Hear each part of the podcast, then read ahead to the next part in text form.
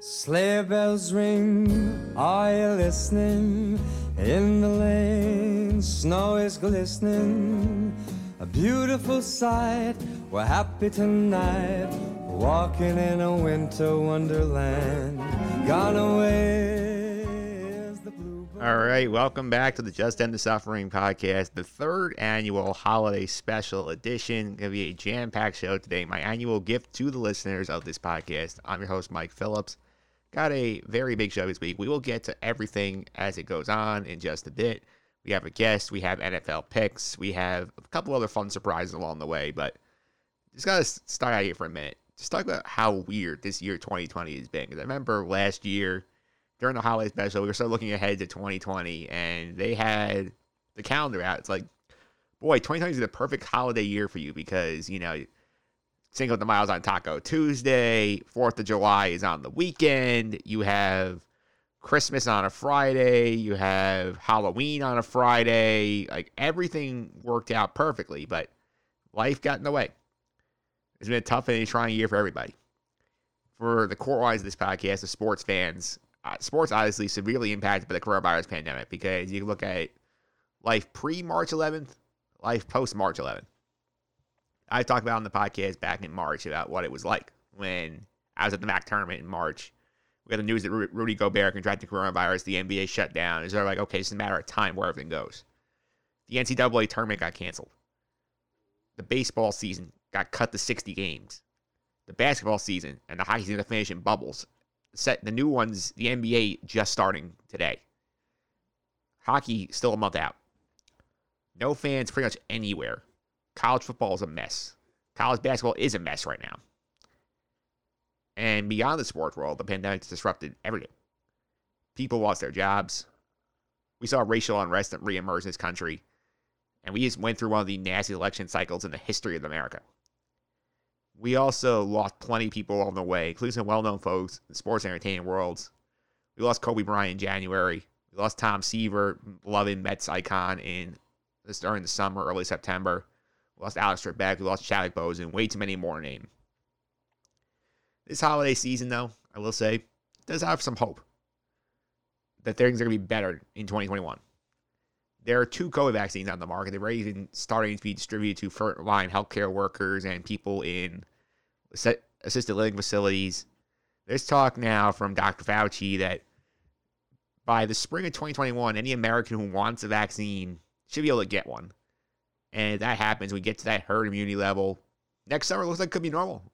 You could be going to ball games again. You could be going to the beach, going on summer vacations. So we're almost there, guys. We're almost there. New president coming in, they have promised to work on uniting our country, and whether you agree with the politics or not, that's a nice idea to believe in. There's plenty to look forward to in twenty twenty-one. I want to thank you, the listener, spending some of the time this year when you have all this wackiness going on in the world, spending some time listening to me, all the crazy content I put out this year. Going back to January, I dropped the first episode of the podcast of the year with Russell Baxter. We did preview the N F L wildcard playoffs. Until this very holiday special, there have been sixty-eight podcast dropping your feed this year, sixty-eight. Knowing there's some people listening, enjoying this episode means a lot. We'll do some of those moment, best moments of the show in just a bit. We'll have our Week sixteen N F L picks, a few holiday special traditional segments mixed in as well. We got, obviously, Holiday Gifts is coming back, a new one coming in. But first, we'll start off with the main event. You know I like to go for the interesting outside-the-box guest here on the holiday special. We did Rick Cerrone, year one. We did Ross Greenberg from H B O, year two. I'll link to those interviews in the in the show notes here, so you can check those out if you're interested. But today, we're not talking about current sports. We're going to talk about the Mets a bit. We're going to talk to Anthony DiComo, the Met beat reporter, who is also the author of The Captain, David Wright's memoir. He spent a lot of time with David. I read the book. I recommend the book. I had a conversation with Anthony earlier this week about the book. We'll get his thoughts about his experiences working with David. All that right after this call of David Wright's World Series home run, courtesy of Fox Sports' Joe Buck. High fly ball to left. Back at the wall, and the captain's going deep to the left.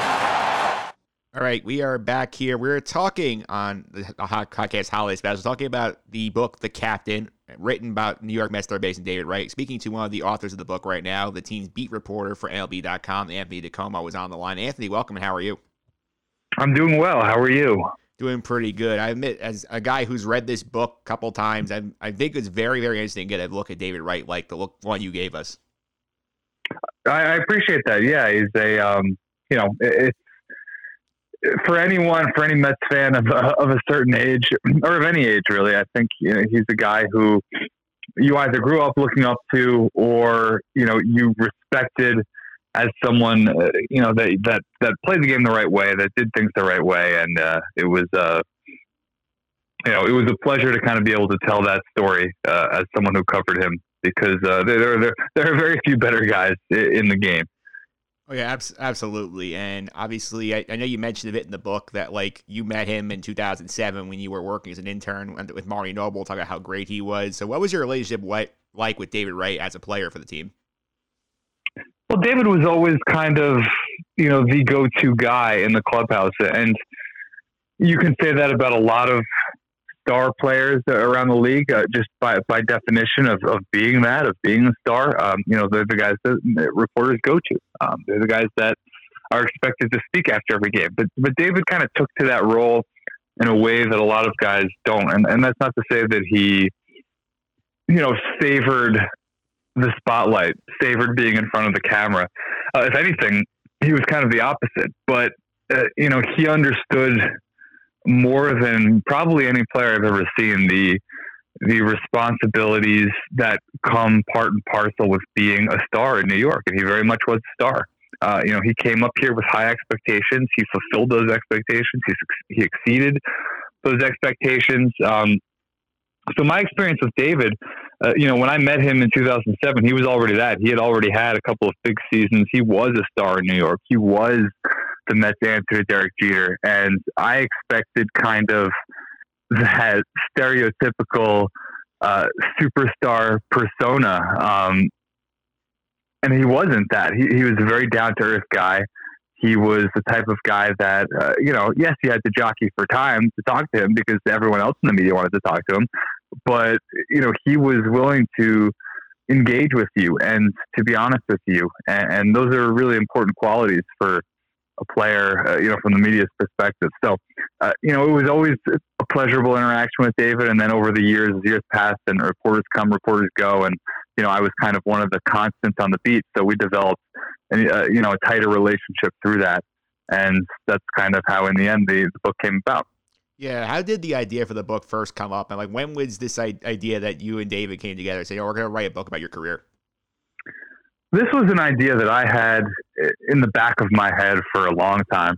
Um, you know, like I said, having covered him for a decade plus, having seen, uh, A, just how much he meant to the fan base, to the city of New York, baseball in New York, and B, you know, seeing some of the trials and tribulations that he went through, it was always, it was in the back of my mind that this would make a good subject for a book, a good topic for a book. I didn't know what form it would take or if it would ever happen. Um, but once he kind of went through the last phase of his career and came back uh, for that one final game, uh, and it was so, for anyone who, who remembers that time, it was just such a dramatic thing. And that's where it really crystallized in my mind. Like this is, this is, this is definitely, uh, you know, a book topic. This is a subject I want to do it. So I approached David at the very end of his final season and kind of told him what was on my mind. And, and in my mind, I, I kind of thought it would be a, a biography. I, as I mentioned, David's not the type of person who seeks out the spotlight.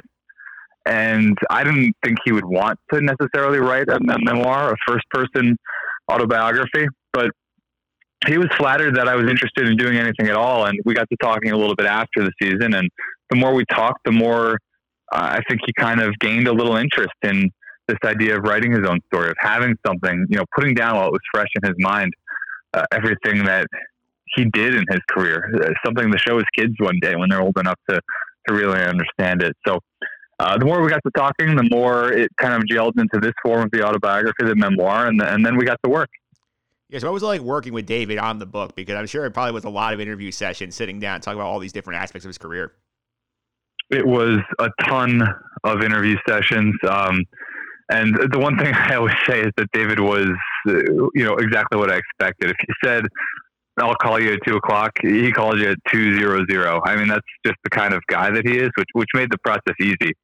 You, you know, one of the things that I was concerned about going into the process was it's one thing to do what I do in my day job and write articles and, um, you know, write about the Mets, write about players, write about various things, but to write in someone else's voice, in their eyes, I had to not only, you know, make it sound good, but also make it sound authentic, make it sound like David, make it sound so that somebody reading the book who, who knows David and has heard him talk and has heard him, you know, do his various interviews over the years, reads and says, yes, this is, this is him. This is what he sounds like. So that was a challenge that I always had in the back of my mind, but, but David, you know, he's a relatively eloquent guy to begin with, so that made it easier. And, and just his accessibility and his willingness to be open and honest. Um, you know, the other, I would say the other obstacle that was in my mind going into this was uh, David's a guy with kind of a squeaky clean image. There are no skeletons in the closet. So how do you kind of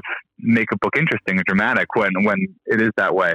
Um, but, but I think, you know, two things stood out in that regard. One was there was so much built-in drama with David's career, just with everything that he put his body through with the injuries and, and everything that he did to, to make this something special. Um, you know, I, I think people will read the book and realize there was a lot more depth to it than maybe they saw on the surface, and that he went through a lot more than maybe they realized at the time. Um, so yeah, so it was, uh, it was a, a fun process. It was a lot of hard work, but I think we both enjoyed it. Yeah, I, I saw you did over forty interviews with people getting ready for this book, getting giving some context to this. Like, who were the people you talked to apart from David that sort of had the most interesting insights to you? You know, there were there were a few, um, a, a couple that stand out. You know, I, I as I mentioned, I I've, I covered the bulk of David's career over a decade plus. Um, you know, everything that fans saw, whether that was the big moments in two thousand six or the collapse in two thousand seven oh eight. The playoff run in twenty fifteen. Like, I was there, so maybe I didn't have David's inside perspective on those things at the time, but I saw them with my own two eyes. Two eyes. I talked to, to David and other players at the time, so I knew what was going on. What I didn't see with my own two eyes was his upbringing, um, was how he kind of developed into a star.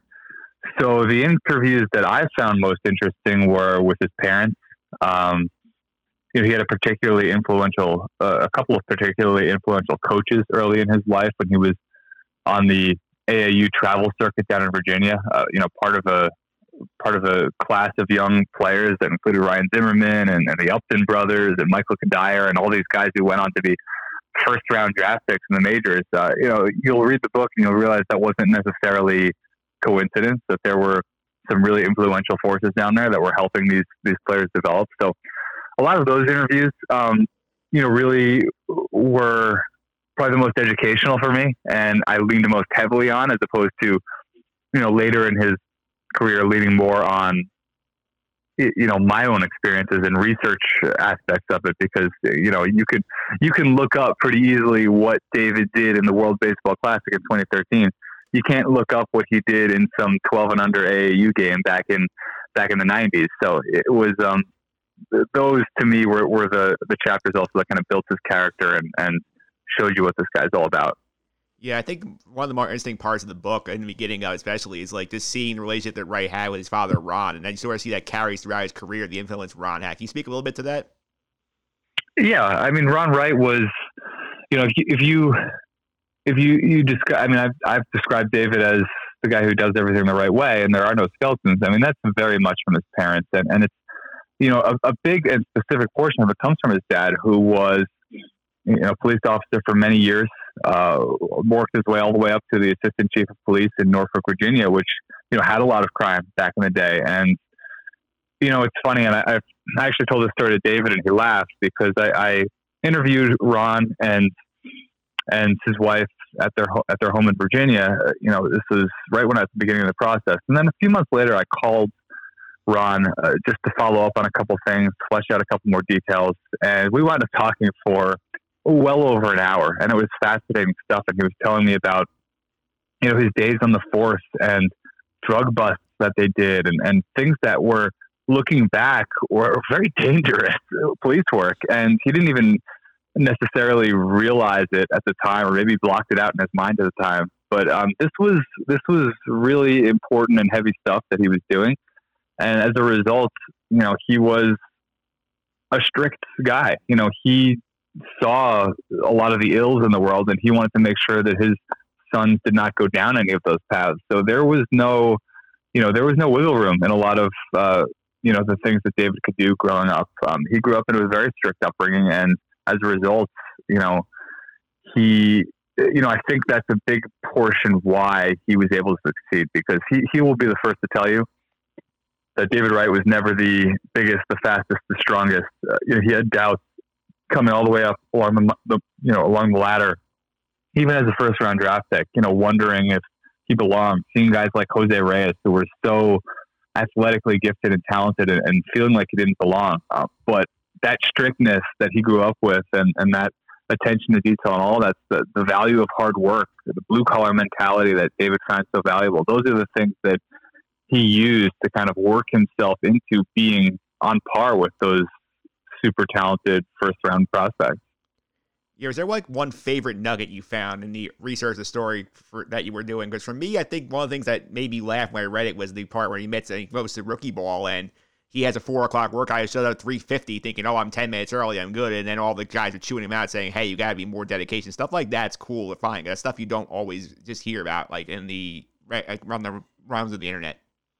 Yeah, I, I tried to sprinkle some fun little things like that in. Um, you know, as another example, very early in his career, the first couple of weeks of his career, the Mets took a road trip to Montreal, and he showed up to the ballpark wearing flip-flops, which, you know, to you or I might seem like, okay, whatever, but that's a, a breach of M L B code, of clubhouse etiquette. You don't do that. You dress nicely when you come to and from the, the clubhouse on the road. So um, things like that, uh, stories about, you know, going to a, a Montreal karaoke bar with, you know, Mike Piazza and other veterans on the team. Uh, lots of funny stuff. I think one of the things in that regard that surprised me, which, and kudos to David for keeping this under wraps, because I didn't really know about it all that much when I was, you know, when David was an active player, and I, I'd never heard it really reported elsewhere, but he's kind of a legendary prankster and did, did a lot of things to, to a lot of people over the years. And, and David will be the first to say, he's one of those guys that if he, if he messes with you, that's how you know that he likes you. You know, that's, it's like a, his way of showing love is to go and take all the tires off your car and hide them around a baseball stadium. Like that's his way of, of, of saying, I love you. So there, there's lots of, uh, we, we devoted a little section to some of his better pranks over the years. Um, and he's got some targets in the Mets organization that he hit up quite a few times, but yeah, I was surprised. I didn't realize how prolific he was at the prank game. Yeah, that was definitely a lot of fun. One of my favorite parts of the book. I also like seeing the relationships he has, some of his teammates. Like, and obviously the one that stuck out to me the most is like when he first got up his relationship with Joe McEwing, the utility infielder of the Mets at the time, and he took him under his wing and how like he wanted to sort of follow McEwing's example. He was shocked when the Mets cut McEwing the following spring. So, like, you talk a little bit about that relationship. Yeah, it was almost, uh, you know, in a sense, like a father-son relationship. Um, you know, Joe McEwing was. He was not the talent that David was, but he was very much the same personality that David was, in that he made the most of what he, of his physical gifts. He worked three times as hard as the next person because that was the only way he was going to make it. And David, from a very young age, identified that and related to it. And, you know, it, it, Joe, I think in turn did the same and took him under his wing. And, you know, David's first season in New York, those two were absolutely inseparable. I mean, David would go over weekends and have dinner with Joe McEwing and his wife. Um, you know, I, I remember distinctly going and uh, we were, you know, the Mets were in Chicago playing the White Sox at the, I guess this was the twenty nineteen trade deadline. And I, you know, blocked out some time and got in contact with Joe McEwing, who's the White Sox coach, and, and, you know, said, "Can I talk to you about David?" And it was, he, was, he replied, "David's my guy, anything for my guy." And, you know, we had a great conversation, and, and Joe was almost tearing up at points talking about David. That's how much they cared about each other. Um, so yeah, so when, when the following spring, when Joe McEwing was released from the Mets, uh, you know, for those who follow the team or cover the team, I think it wasn't a, a huge surprise. You know, this was a guy who wasn't necessarily a fit, a roster fit anymore for a team that was really starting to get competitive and sign, you know, super uber all-stars like Carlos Beltran and Carlos Delgado. Um, there wasn't really a place for Joe McEwing anymore, but in David's eyes, it was like, this is my guy. How, how could the Mets possibly get rid of the guy? How could anything bad happen to, you know, someone that I'm close with? And uh, I think on some level as a player, you're always aware that, you know, you hear all the time, the cliche of, well, baseball's a business, baseball's a business. And players get that, but until it affects them personally, you don't really realize what that means. And, and Joe McEwing getting cut was the first time that David really got that, that shock of, oh, this really is a cold-blooded business. And it doesn't matter how good a guy you are. You know, if you don't fit in the team's plans, you might not be there. So that one hurt. That one hurt and, and was kind of a prelude to other ones along the way, whether that was Jose Reyes, you know, not being re-signed, or Willie Randolph getting fired. I mean, guys that meant a lot to David in his career didn't stick around for the whole thing. And I think every time it, it's a little bit of a shock when something like that happens. Yeah, it definitely is. And it was also interesting seeing David go through the three most, probably three of the more memorable years of his career, two thousand six, oh seven, oh eight, oh six. He admits, like, you know, like, oh, I thought I was going to be here every year. Then the, he sort of differentiates the, the differences of the collapses of oh seven, oh eight. So oh seven was a collapse. oh eight was sort of just didn't have enough bullets in the tank. Like, what was it like going through those three years with him? Yeah, I, I think that's exactly it. And I think people, people, myself included, tend to lump two thousand seven and two thousand eight together as Mets collapses. Um, even though oh eight wasn't necessarily as big as, as seven games up with seventeen to go, it was still, you know, one the Mets more or less had in the bag and weren't able to finish. But David looked at it very much differently, and that did surprise me a little bit. He looked at two thousand seven as this was a World Series caliber team. This was, you know, as talented as any team the Mets have had, uh, certainly this century. And they just flat out couldn't get it done, and they pressed and they, you know, failed. Uh, plain and simple. two thousand eight was much more, in, in David's eyes, it was much more a team running on fumes, a team that had major injury issues, uh, and then other teams coming up, like the Brewers, for example, and CeCe Sabathia pitching out of his mind down the stretch that year to bring the, the Brewers to the playoffs. Um, that wasn't one that he looks back at and says, oh, if only we had done this differently, if only we had done this, done this differently, you know, things could have changed. Um, two thousand seven, much different. two thousand seven is the one he regrets. That was, you know, a world-class team that just for whatever reason, and, and he still quite, can't quite explain it today, for whatever reason couldn't get it done. Yeah, and obviously that stuff is memorable for him. I feel like also like the middle part of his career from like two thousand nine to about twenty thirteen kind of gets forgotten about in the, all the David Wright stuff because you had the early success, the collapses, and the spinal stenosis stuff. But I think that's sort of the more interesting parts of the book, including I, I thought this caught my attention was when he was talking about when Citi Field opened in two thousand nine, he hit only ten home runs the first year, and he said that got in his head, and he spent the whole offseason trying to bulk up, and he realized, yeah, I hit more homers, my average went down. Can you talk a little bit about that, about, like, how he sort of admits, like, hey, like, I was trying too hard to just be a homer guy? Yeah, one hundred percent, and I think that's one of the more general regrets that he's had in his career is, is how he let Citi Field get into his head. Because David David was never, never thought of himself as a home run hitter, and he had such a great swing, and he used, you know, the right side, right center field so well as a right-handed hitter. Um, and that was his power alley and a ton of doubles. You know, you get some triples out of that. And yes, the balls went over the wall, and he had a couple of thirty homer seasons there early in his career and uh, got a little homer happy. And then when Citi Field opened, and it was just death on right-handed hitters, on all hitters, but especially on right-handed hitters, uh, he did let that get into his head. In his mind, the way to combat that was, was to bulk up, to get as strong as he possibly could and to try and hit balls five hundred feet over the wall. And it just wasn't possible. You know, looking back, I think he would have done two things differently. One, he would have said, I don't need to hit home runs to help this team. I can use these gigantic gaps in Citi Field to become a better pure hitter, to become a doubles gap guy who can hit well over three hundred with, you know, with decent power, but not necessarily with twenty-five, thirty home runs a year. And the other part of that is, is, you know, looking back now, and, and, and this, this part isn't necessarily David's fault, but, you know, the thinking at the time was still very much to hit home runs, you need to get big. And it wasn't about what we see today in terms of uh, even power hitters trying to be, trying to improve their flexibility, their pliability, worrying, you know, thinking about mechanics and launch angle and things like that, that, that realistically have a bigger impact on power hitting than just being as big and strong as, as humanly possible. This was still very much the, you know, the chicks dig the long ball kind of bulking up mentality. And David fell victim to it a little bit and, you know, hurt himself a little bit. And to his credit, was able to get out of it and, and still had some, some fine years after that, um, some all-star years after that until the injuries really started to, to get in the way in, in twenty fifteen and later. But um, it was a struggle. It was a battle. And Citi Field was definitely something that David had to overcome. Yeah, I, I'll touch on the injuries in a second. But one, one thing I want to get to real quick, obviously, the contract negotiations. He talked about when he got a chance to sign the extension in twenty twelve and how he made it clear, like, I never wanted to leave. I know there were rumors out there. Like, oh, maybe he'll hit the market. Maybe he'll just get out because the situation wasn't going well. It was cool to get an insight of his conversation with Sandy Alderson because he mentioned the press conference. Oh, Sandy has this plan. He basically said Sandy laid the plan out for me. He told me about Jacob deGrom, who was not a heralded guy at the time, all the pitching arms we had, his plan to add in guys like Curtis Granderson. I thought it was pretty cool, but like Sandy had that vision and that was what sold David Wright staying. Well, what's interesting too is, you know, David was, David was the New York Mets. You know, he, he obviously had a great relationship with ownership, with the Wilpons. Uh, he was the guy that the Mets wanted to build around, and, and in some corner of his brain, he knew that, of course. But there was also this idea that, okay, Sandy Alderson's coming in here. I know about Sandy Alderson's reputation as a as a legendary general manager, uh, but I don't know Sandy Alderson, and Sandy Alderson doesn't know me. And as much as I want to be a Met for life, you know, this guy might be coming in here with orders to trim payroll and orders to do this, do that, and, you know, it just might not be possible.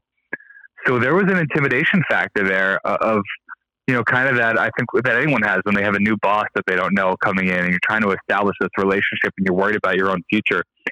And then Sandy Alderson shows up that winter in Virginia to play a round of golf with David. And it was just the most natural relationship on earth. And that day really, you know, as, as you'll read in the book, that day really put David's mind at ease. So that was, yeah, that was such an important thing for David. And if you ask him about his, you know, what he's most proud of, of his career, you know, he'll tell you, realistically, he'll tell you three things. He'll tell you, you know, making the World Series was such a goal and something that he was so proud to do. Um, becoming the Mets captain was probably the biggest honor he ever had. And spending his entire career with one team, with the Mets, was, was that important to him. So the fact that uh, Sandy Alderson allowed him to do that was, was huge for him. Yeah, absolutely. And obviously, he the big thing that changed Wright's career is the spinal stenosis diagnosed in fifteen. And obviously, we saw bits of this going on. We heard, oh, rehab, all these exercises. David really goes into the full routine with the dead eye, with the dead bugs and all of the stretches he had to do before games. The amount of work he had to do just to get ready for one baseball game was just truly remarkable. And knowing that he was having to spend, get to the road parks eleven a.m. to be ready in time for like a five o'clock game was insane. Yeah, and that's something that I, you know, really pressed him on when we were doing the reporting. Is like, actually, tell me really what you were going through, because uh, I'm like you. I, you know, I saw it. I, I reported on it at the time, but I don't think, and I knew at the time that I didn't know, like how much I didn't know, but I didn't know what David was really going through on a daily, day-to-day basis, because he's not the kind of guy who's going to complain. He's not the kind of guy who's going to say, "Oh, woe is me! I'm I'm doing two-a-day physical therapy sessions and, and this and that." Um, and my back hurts every single day. Uh, you know, he's just never going to go there. So it was eye-opening to me to see really, truly what he was going through and how much he was putting in. Um, you know, flying out there to L A, really with an open-ended plane ticket, having no idea when or if he would ever make it back. You know, staying at a hotel, staying at an Airbnb, getting kicked out because a wedding block was coming in, trying to find some place that would take a reservation that, you know, with no end date. You know, it was, it was an interesting time. And given the nature of his injury, a degenerative back condition, I think a lot of players would have said, you know what? Okay, I tried, you know, I'm, I'm good. And he never had that mindset. His mindset was always very much the opposite, that I never want to have a single regret in terms of I've reached the end of my career and I look back and I could have done more work, or I could have done something differently, or I could have, you know, gone a tiny bit further just in the hopes of, of maybe making it back, or, or, or making the playoffs again, or helping in any little way. You know, he wanted to do everything possible and overturn every single stone. And that's what you see in those final chapters. And I, I've been told they can be a little a little painful to read, which is kind of what I was going for, but I, I totally understand it from a Mets fan's perspective because it was a lot that he put himself through. Yeah, it was definitely very painful. Sort of my last question, because obviously we had we saw the end coming, and he admits in, in year seventeen, eighteen, like it was just so much painful for him to even times just get in the car and go for a drive, let alone you're going to go on the baseball field. We see the decision sort of leading up to, oh, we're going to have this one last game so I can play in front of my daughters one time. And can you talk a little bit about, about the end here with David Wright? Because I admit, like, I was somebody who was at that game on David Wright night at Citi Field. That was such a magical moment. I feel like not many players in New York get that kind of opportunity that David did to go out like that. Yeah, and that was, you know, I think it it it, it took a mental leap for David to finally get to the point where his mind caught up to his body and saying, okay, I'm done. Um, because his body was there first, and, and he was done, but David didn't want to admit it to himself. And then, you know, he finally did. On an, he, had, he had a one last gasp minor league rehab assignment, realized he couldn't do it. And then, you know, his kind of, his final request for the Mets was, you know, I've done all this work. I've gotten my body into the shape where I can kind of go out to the field. Like, I don't want to lose this moment. I want to at least have one last try at going out there and, and saying goodbye, essentially. And that's what that last, that's what that final game was about, was about saying goodbye. So it was, it was important to David. It was something that the Mets were obviously willing to do for a, a player who meant as much to the franchise as, as probably anyone else has ever played in, in Queens. So it was, I mean, you, like you said, you were there. It, it, it's almost hard to describe in terms of the emotions of that night, the drama of that night. It's certainly, as someone who's, who's covered the, the Mets for what, thirteen, fourteen years now, it, it sticks out to me, unlike pretty much any other night I've, I've covered. So imagine what it meant to David, you know, because it was all about him, and, and a guy who, who never wanted things to be all about him kind of let his guard down for one night and took it in and allowed, allowed people to make it about him. And that's so against his nature, but he did it anyway. And as a result, he has this amazing memory that, quite frankly, almost no one ever gets. I mean, very few players get to go out on their own terms in any way. And David uh, wouldn't tell you that he went out on his own terms, but given the circumstances, in that small way he did, he was able to have a little bit of closure to his career, have a little bit of closure to the injury situation, say goodbye to a fan base that meant so much to him. You know, those were all things that happened on that final night, and that's what made it so special. It definitely was very special. The book itself, very special. The Captain, written by our guest today, Anthony DiComo. Anthony, thanks for all the time today. I really appreciate it. Before I let you go, how can you follow on social media and get themselves a copy of The Captain? Yeah, um, there's a link on my on my Twitter, at Anthony DiComo, D I C O M O, um, or you can buy The Captain with David Wright at uh, basically anywhere books are sold. Amazon, Barnes and Noble. I always encourage people to go check out their local bookstores, um, which should have copies as well. So check it out. I appreciate it. And, uh, you know, hopefully it does justice to what really was a, an inspiring career. It really does. I, I, I read the book. I really enjoyed it. I recommend it to all the listeners out here. Anthony, thanks for all the time today. I really appreciate it. Thank you. Thank you. All right. And there you have it. That was Anthony DiComo, the author of The Captain, the David Wright memoir. I highly recommend reading the book. I'll put a link to the book in the show notes as well, so you can check that out. And I, if you're a Met fan, it's a good read. If you're a New York baseball fan, it's a good read. Make sure you check out that book. Up next, we're going to go to the clip show part of this. We're going to take a trip down memory lane for the year of twenty twenty in the podcast. We'll be joined by our unofficial co-host, Will Schneiderhan, right after this.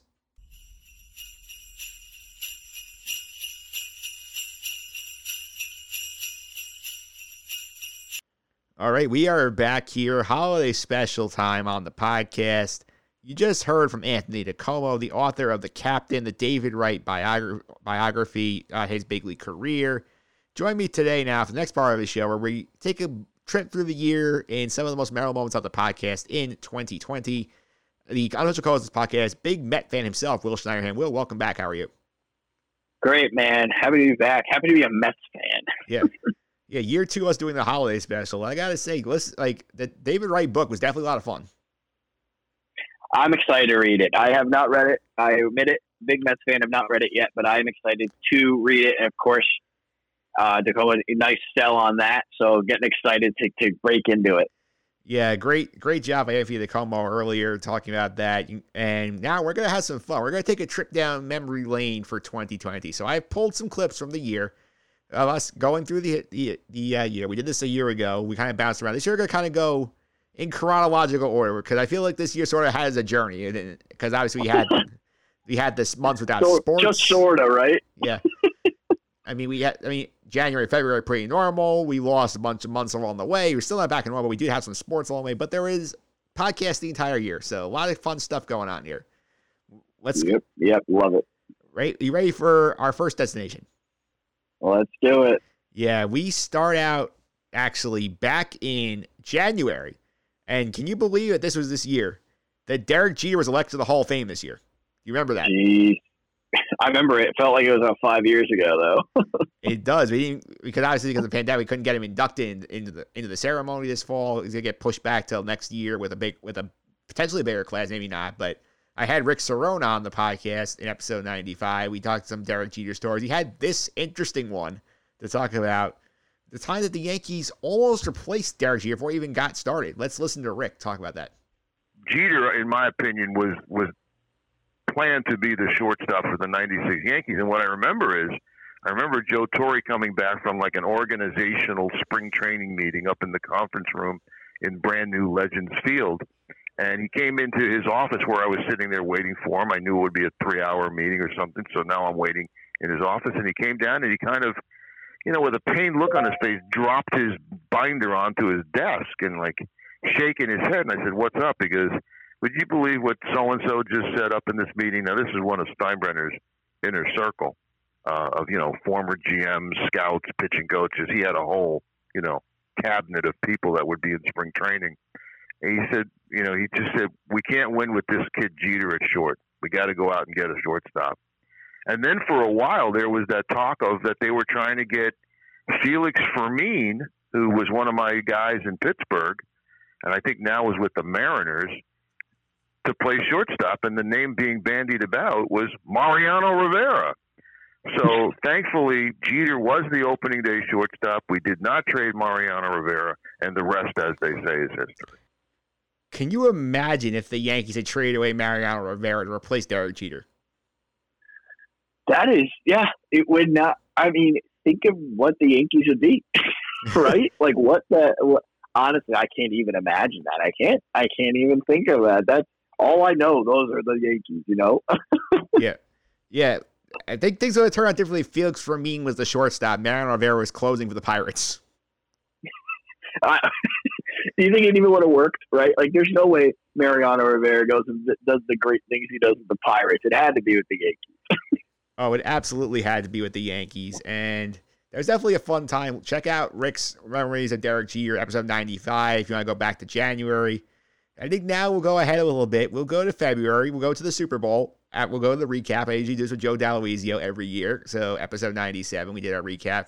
The game itself was fun, but I did share quite an interesting party story with Joe because I don't know if you were aware, but you have to call it the party fouls when you see them, correct? Yes. Yeah. I found one at my Super Bowl party. I shared it with Joe. Let's hear from episode ninety-seven, the story of the party foul. We, I do want to discuss some poor party behavior at my party. Uh-oh. I will not name names. No name dropping. No name dropping. But the people at the party know who this is. So everybody who's listening to the party will know exactly who I'm describing here. So there was this one guy, came with his girlfriend, and this is a party where the house rules basically is like, once you get in, no shoes. Like you, you can like, don't, don't want the shoes on the carpet. So. Oh, that's totally normal rule. Uh, yes, no normal rule. So we'll all have the shoes off, leave them on the, at the stairwell as we're going in. But they go at the front. The girlfriend of the guy takes the socks off, and he is giving her a full-on, like, foot rub in the middle of the game in front of everybody. Oh, no, no. No, exactly. No, so the girlfriend is getting a foot massage in the middle of the second quarter? Like, in the, like, basically throughout the game. Oh, no, no, and no. This is, and like, and like literally, like, the way we describe it is, like, the T V's over here, like, in the front of the room. They're off to, like, front, like, left of the T V, like, on chairs in the dining room area. And the rest of us all have to see this. I'm like, this is not okay. That's a party foul. That's a, that, that's a party foul to the point where if I am uh, the host of the party, I stand up, put the game on pause, and say this has to change immediately. Or you're leaving. Or you're leaving. Yeah. Yeah, without a doubt. Yeah, I was. Supp- you have the authority to do that, one hundred percent. What do you think about that, Will? Is that even a party foul? That's just not right. Just get the heck out. Yeah. That like, ha- what is that? That's not even that. That exceeds even the, uh, what, realm of a party foul. Like, at least a party foul is, like, kind of, like, you were, you were like, operating within the framework of, like, what was going on. Like, oh, what the hell is that? No way. That's, like, not even – you do that in front of people? Yeah. no, no. I don't yeah. like that. I'm a, I was uncomfortable listening the whole time, I'll be honest. Yeah, I was – you were uncomfortable listening. I was there. yeah, good for you for, for sitting there. Oh, there's no way. I, I, can't, I can't even think about that. Hey, I, the way I see it is this. Is like, I honestly was a fair. I did not name names because it's not my place to name names. But, like, again, you were there. You know who who this was. You know who you are if you were end up listening to this. And I'm saying that's bullshit. No offense. I got to tell you, that's uh, I don't even, I might have to get off the phone now. I, I can't even get over that. Dude, I got to tell you, when you started that audio, I'm like, oh, maybe someone spilt something or something. My God, what the hell was going on at that party? Yeah, in the words of, of, our, of our good friend Vince. What the hell's going on out here? Oh, man. No, that is, yeah. No, no way. That, I can't even, that's disgusting. I can't think about that. Yeah, we did. Yeah, I keep laughing. Oh. Yeah, one of those. It's just so memorable. Like, I have to include this. This is just something that people have to remember happened. Oh, trust me, I won't forget. yeah, you. Speaking of something else you won't forget, this is actually next time we're going to episode number one hundred. You were on this episode as well. You were the you hosted the first segment. We talked about football, but the guest of the day was Damon Amendolara from C B S Sports Radio. You remember that episode? Yes. Yeah. I went back and listened to some of that, and D A did have a prophetic statement about the Yankees, and this is something that happened back in February, before the back in spring training, not even getting to summer camp, but this was D A's take on the Yankees. This was coming right as they were getting all these injuries. Aaron Judge had just gotten hurt. We had James Paxton hurt, Severino hurt. Here's what D A had to say. And last year, the Yankees were absolutely ravaged by injuries, and finally getting everybody back after an off season, ready to go, was going to be, you know, the real Yankees. And instead, Paxton going down, Severino going down, Judge, which at least Judge feels like it's day-to-day. But with the starting pitching of Paxton and Severino, that puts an enormous amount of pressure on Garrett Cole. Brian Cashman's proven that he can build a roster that can sustain, just like last year. They got to the World Series despite all those injuries. But before spring training even starts, to have two of your best starters already lost for a period of time is really scary. And I agree with you. It kind of feels like, wow, is this going to happen again to them? And it did happen to again to them. They, they were just wrecked by injuries this year. Yeah, it's like, uh, I'm just like, obviously unfortunate. Like, what do you do? You know, there's nobody at fault to that. But um, I, I was actually thinking about this earlier with Garrett Cole. I was talking to a friend about this, where it was like, the Yankees had to do that signing, absolutely. But yeah, it's just, it kind of feels like a lot of pressure on him. But of course, there's always pressure when you're playing for the Yankees. And um, I just, I think some of it, there's like a lot of contingencies and question marks now. And that's just because, you know, like, who thinks that Judge is going to miss all this time with injury? Torres is going to miss all this time with injury. Stan's going to miss all this time with injury. Severino, list goes on and on, right? Like, it's so, you can never project that. So it, it just, all of a sudden, like, all that, a lot of optimism around the Yankees that was there after that seventeen run, suddenly you're kind of like, all right, uh, what's going on? Where do they go? Where do they turn? How do they get better? And it's definitely something to keep an eye on. Like, I, there's a, the Yankees also, with that being said, with the guys coming back healthy that are already on the roster, they could also just go win one hundred five and, you know, go to the World Series at the same time. Yeah, right now, we don't know what's going on with the Yankees this offseason. It's going to be a little quieter for them than usual because of the pandemic. Well, I think that's our only Yankee clip aside from, the, aside from the Jeter one, so we're going to stay away from them for a little bit. Let's go to the next week, one oh one, one of the, like basically one of the last episodes before the pandemic. We did do college basketball episode with Zach Brazeller, but the story here was, I don't know if you're a big – are you a big Curb Your Enthusiasm guy?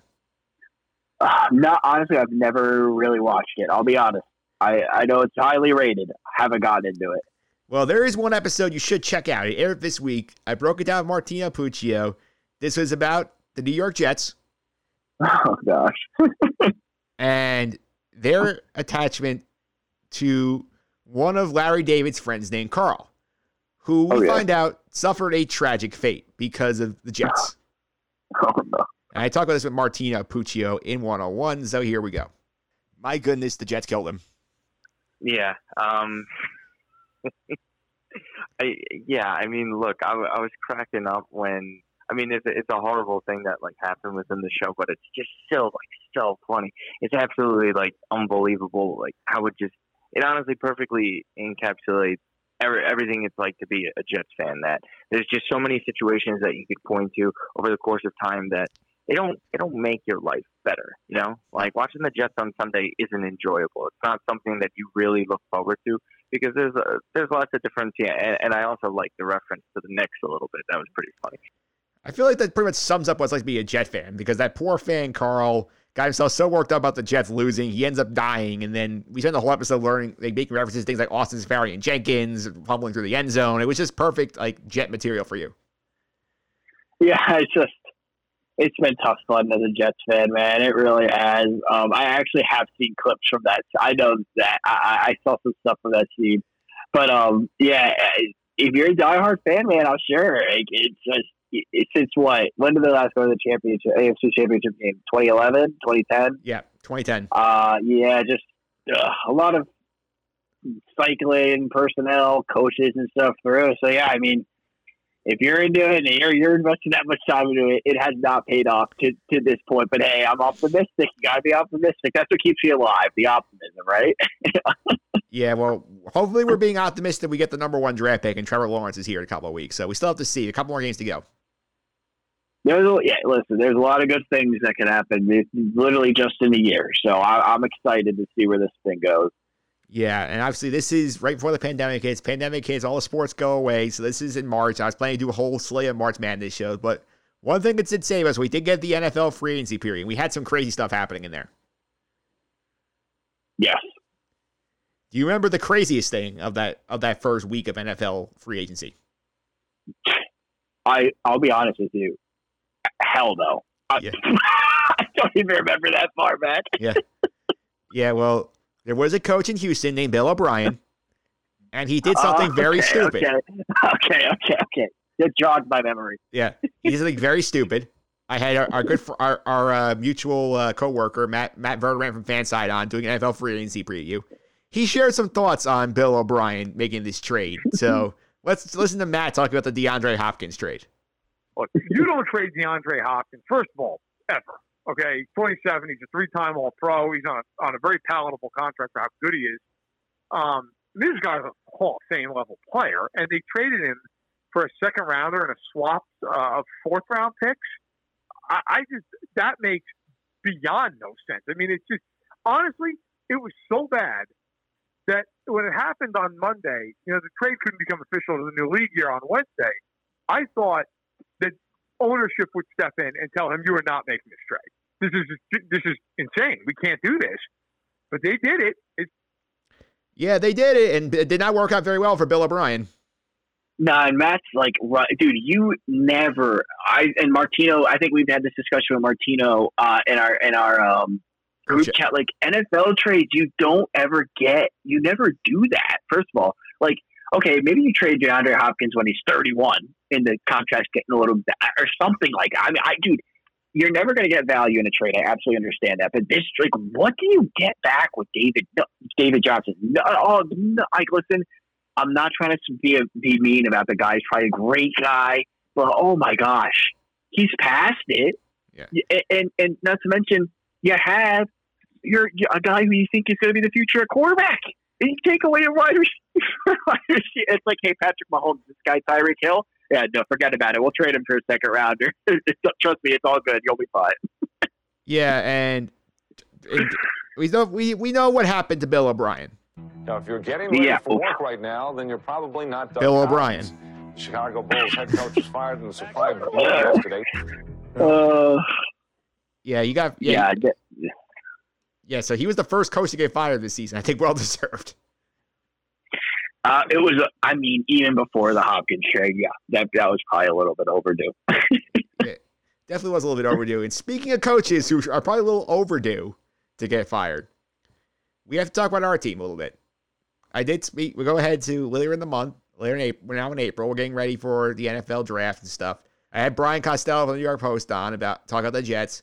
I asked him about Adam Gase. What was the most important thing for Adam Gase this year? Here's what Brian had to say, and we'll judge how this went. To me, the biggest thing for Adam here, too, is Sam Darnold. Like, Sam Darnold has to show proof. That's where Adam has to make the biggest move. Uh, I think, you know, he was rolling here to help them along and help the offense. The offense was thirty seconds last year. They had a lot of injuries, like we talked about before, but they still should have been better than thirty seconds. So he's got to make this offense jump, and I think the biggest thing is Sam. And so if he does that, you know, I think he's back for year three. Well, I don't think he's done that. Yeah, it, it's just um, my my thing is that like, I'm bummed with just with Sam Darnold in general. It's just that, like he just can't stay healthy, and um, you just tell. Like I, I was thinking about this the other day when I was just kind of like watching the Jets and stuff, and I mean, how many like actually fully healthy games that Sam Darnold? I'm not saying this in defense of anybody, just a thought in general, since he's not around the topic. Like, how many, like, actually fully healthy games do you think this guy's actually ever played? Like, I don't think he's even played one this year. I think that shoulder's been bugging him, which he should have never been put back in that game. I mean, listen, that's not helping your quarterback. Um, his rookie year, he had, what, the, the ankle or whatever it was? Like, and then the mono. I mean, it's just it's such a bummer that we're never going to see, one, this guy be put in a position, or maybe, well, maybe we'll never see this guy be put in a position to really succeed. And the guys, all, it's just it's just such a bummer that he's hurt. Like, I was so excited when we got him, and it's just it's, every time you feel like he's ready to, to, to take that next step, something happens to him. I, I just, it, it sucks. it really it really does suck. I feel bad for Sam because obviously he's gotten a very bad shake here, and Adam Gase did not do him any favors this year. We have, this is not the last to hear about Adam Gase on this, on this clip show, though. We will be talking about him again in a little while. But we do want to go forward here. I, I think the one thing that saved us in the early parts of the pandemic was The Last Dance. And you, I think you agree with me. That was phenomenal. Yes. Very well done. Very well done. Yeah. And like throughout the last couple of weeks, I basically did episodes just on The Last Dance. We did recaps of the episode. I had some guests on. I talked about Michael Jordan and the Bulls. Let's go to our recap of episode number four, uh, of episode seven and eight of The Last Dance. And we we got to talk about meeting all of these brilliant side characters. And there's my friend Phil talking about the what could have been for one LeBradford Smith. About everything he was accomplishing. You know, he needed to keep himself motivated somehow. And even if it was something as little as LeBradford Smith scoring thirty-seven points in a meaningless regular season game, um, he needed to he needed to keep things interesting, and he needed to keep challenging himself in different ways. And I just, you know, like you said, poor LeBradford Smith. Who knows what this guy would have done? You know, Jordan has been known to ruin people's careers, you know, make them feel so little of themselves. Think about, I don't know if, if they brought up the Muggsy Bogues story. I don't think they have during this documentary. But I think everybody knows the Muggsy Bogues story during the playoffs when he had the chance for the game-winning shot. Jordan leaves him wide open, says, shoot the ball, you effing midget. And then Muggsy Bogues misses the shot, and, and he even says to this day he was never the same after that. So think about how LeBradford Smith felt after all the trash Jordan was probably talking to him while he dismantled his team on the second game of that back-to-back. Do you remember the LeBradford Smith story from th- from The Last Dance? Uh, vaguely. I'm actually like looking it up as we're doing this now because I can't remember that that specific instance. Yeah, so what happened there is LeBradford Smith was on the Wizards at the, I think the Washington Bullets at the time they were called. So he had oh, yeah. one game where he scored thirty-seven points on Michael Jordan. Oh, I see now. I'm yeah. reading it, yeah. yeah, the, the, the Bullets win the game. The next game, Michael Jordan completely destroys him. I think he holds him to like two points or something like that on a ridiculously low shooting percentage. And who never, who knows? Maybe LeBradford Smith goes on to become a regular N B A guy. And now he's just washed out of the league because Jordan just completely buried him. Yeah, talk about like a false confidence, right? Hey, man, I'm here. I just scored this thirty-seven piece on Michael Jordan. I belong in the N B A, and uh, yeah, that'll definitely do it to you. You get dismantled like that. That's just mean. That's mean-spirited, man. That's not right. No, he just. I feel bad for him because he really got destroyed on that. That was not fair. No, that is that that is that is mean, like mean stuff. It is, and the best part was of that Last Dance card. I was able to get on some interesting people. I had, and by the way, LeBradford says episode one eleven, Costello one oh six. We go for the next week because I had people on covering the Bulls, talking about the Bills and Knicks and stuff like that. I got the man himself. I got Sam Smith, the guy who wrote the Jordan Rules. He was on the podcast talking about the last couple of years of the Jordan run. That was definitely a fun conversation. Do you also, do you remember the controversy that came out of the last episode of the Last Days about the flu game? Oh, uh, the pizza or the, yeah. is the pizza or is, yeah. where is he hungover? Yeah. yeah. Yeah. So basically we all know the story of, of the ninety-seven finals. Jordan gets the flu in game four and then we, he plays and has spectacular. We heard, oh, it's the flu. Jordan in the Last Dance claims that no, he has ate spiked pizza because he will spit on it. He got sick. Sam Smith had his own theory about what was going on there. So let's check out what Sam Smith had to say in episode one twelve, talking about the flu game. See what his thought was. You know, clearly was sick. I'll tell you something that nobody knows. They don't talk about much. So that, that'll be your little news item for me. Um, I think of what, what it was was altitude sickness, you know, because they, that's what the symptoms he had. It didn't sound that great, you know, and they sort of uh, cast it off as the flu. Um, but he was ill, but, but the team was, wasn't staying in Salt Lake City, which was a valley. It was in a valley. They were staying up in one of the ski resorts in Park City and at a much higher altitude. And it kept coming back and forth to practices and going back up to this resort so they'd have the private privacy. You know, and there's been a lot of conspiracies about this as well. You know, some, you know, waiters uh, poisoned them with bad pizza or something. It's been a lot of stuff. But I think that's what it was. Like, I, I, you know, because the symptoms he had seemed like that. Now, me not being a medical professional, I can guarantee it. But he clearly was ill. I remember before the game, uh, they were talking about him not playing. What do you think about Sam Smith's theory here about the altitude sickness? So I actually have – I remember um, Michael Kay, they were talking about this on his show, and that theory did come up a bunch of times. And I actually do think, like, that is perhaps probably the most likely one of – you know, like, that makes a lot of sense, I'll be honest. I, I love conspiracy theories, but this one just, like, Like, to me, like, it, after I heard that, that, it's not the flu game. That's what it was. It was altitude sickness. And I know, like, I know, um, isn't it, I the Denver Broncos have, like, some absurd record at home, like, within the first four weeks of a season or something like that, because, yeah. like, teams that start the season, they go up, they go to Denver, and they just get blown off the map because of the altitude. Like, that's definitely, like, one thousand percent a real thing. So I do not... especially how he, he just said how they're going down and up for practice and stuff. Like, I bet you that that'll do it. That will definitely do it.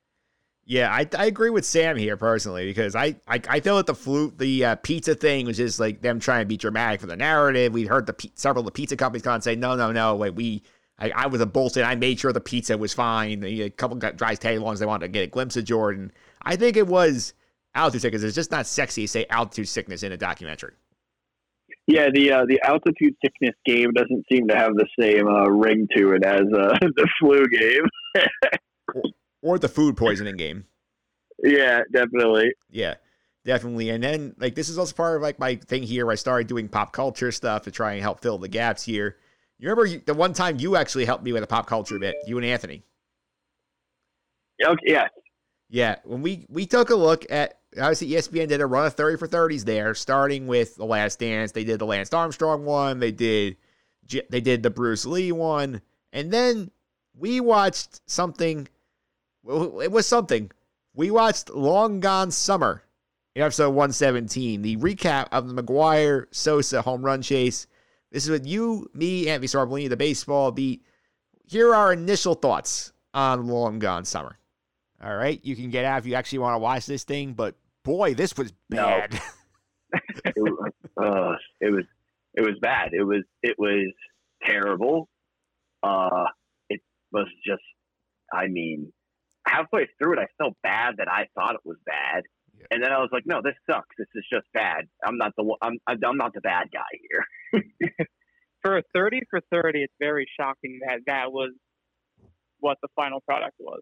I mean, like, what what the heck was, like, uh, listen, guys. So if you're, if anybody's listening to this and they're still thinking about watching it, go on YouTube, go on YouTube and just look up a montage, because I'm sure there's one that exists of the home runs from that season between the two. Save yourself an hour and a half. I think that was good advice, Will. Yeah, I, I still stand by it. I don't like to be like over. I still don't like to be like overtly rude and stuff like that. It, but I gotta tell you, man, that I just I love that story and I wanted it to be good, and it just was not fun. It was so boring. Like I said, man, go on YouTube. You got like fifteen minutes of the montage and go all your day. I also think the thing that threw me off about that, I remember this, is like the fact that they were shooting games with like people wearing the modern oh, jersey yes. and trying to spin it off. It's like, oh, this is footage I, from the nineties of the crowd. Like, no, it's not. Here's a, here's, yeah, here's a few fans of some Kyle Schwarber and Matt Carpenter jerseys. Like, oh, that's weird. I don't remember him batting behind Mark McGwire. Yeah, I think Kyle Schwarber, remember what, like two years old when Mark McGwire was doing that? yeah. Yeah, I I wasn't into it. And, uh, and I, I'm sorry, I'm laughing. It's, Oh man, I must have not liked it a lot. When after that, how we have to record that right after we watched that. I, I, was, I was fuming. Apparently, wow. yeah, we. Yeah, if you want to listen, let's take a dunk on that. Go back to one seventeen. That was when we talked. We talked a lot about the about that situation because it was not good. Yeah, no, I, I do remember it. I I would not recommend that. Would not recommend that. Yeah, absolutely not. And. Another, this is also in the build-up to, obviously, we ha- we go through the waivers issues. Baseball gets back on track. We have summer camp. We had our previews of the Yankees and the Mets. The Mets one, I talked to Tim Healy from Newsday. And Tim Healy, this is also going to be a part of the program here where we're starting to get some interesting predictions that came true. Here's what Tim Healy had to say about Dom Smith in episode one twenty. Uh, he is among those who stand to benefit from the D H at-bats, and you know, like I said earlier, we'll see how that shakes out with Cespedes and whatnot, but he's absolutely one of those candidates. Right now, he's a first baseman, left fielder, pinch hitter type, uh, and uh, with probably some D H at-bats thrown in. And when I say D H at-bats, that might take the form of Pete Alonso DHing and Dom Smith playing first that day. Um, but the point is there are extra at-bats to spread around, and I, I would expect Dom to get some of those because he showed us last year that when he gets the chance, he can hit. Yeah, I think Tim nailed that one. Uh, just a little bit. Just a little bit. All Dom Smith did was, what, be like a borderline M V P? yeah. Yeah. He, had tw- he was, uh, he had twenty-one doubles Go ahead, in fifty yeah. games. That's absurd. Yeah. And think of it. Uh, how many homers did he hit? ten. So think of that. Like, that was, once he gets, like, a little more confident and stronger, those doubles or homers, some more, you know, singles that don't get the gap or doubles. Like, yeah, Dom Smith was a machine. And I actually have a pretty, like, interesting take. And I don't know if it's interesting or not, but I'll say it here. Like, I was saying to my buddies, I think, like, Dom, you look at Dom Smith and Pete Alonso. Pete Alonso is, like, the, you know, big homer guy. Yada, yada, yada. Like, like Dom, it, can we agree? Like, Dom Smith's definitely, like, the better hitter of the two, right? Like, all-around hitter, Dom Smith is most, it's more dynamic. I think that's fair to say. If, you, if I'm wrong, tell me. I think it's a, I think he's a more complete hitter. Pete's more of a power yeah. hitter.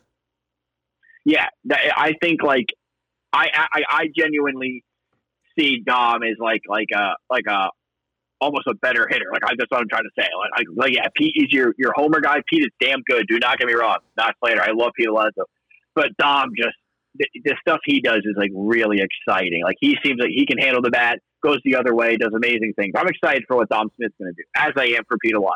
So I'm not slandering Pete Alonso, but Dom, I just there's so much to, to love about what he does at the plate and how he's developed after he was pretty much almost banished at one point. Yeah, he was. And obviously, they, not a good year for the Mets, but we did have a good baseball year on the podcast. I had it. That was episode one twenty with Tim, Tim Healy. Next episode, one twenty, was our baseball preview. I actually got to talk to Jason Stark on that one. That was a fun conversation. Yes, I remember this, yes. Yeah, and Jason Stark talked uh, on this podcast. He, he was... He was awesome. He had some trivia. He had some fun things. He also had his thoughts on what he called the twenty twenty is going to be a season of weirdness. Let's see what Jason Stark meant about that. Well, this is going to be a season of weirdness. There's there's no doubt about it. It's going to be the strangest season ever just because sixty games seems like a lot, But in terms of baseball, um, such, so many aberrational things happen in sixty-game windows. And uh, Eno Saris and I just wrote a piece in The Athletic a week or so ago looking at this kind of thing, right? And so we had some goofy predictions of stuff that theoretically could happen, like the Tigers win the World Series, the Yankees miss the playoffs, somebody hits four hundred, maybe way over four hundred.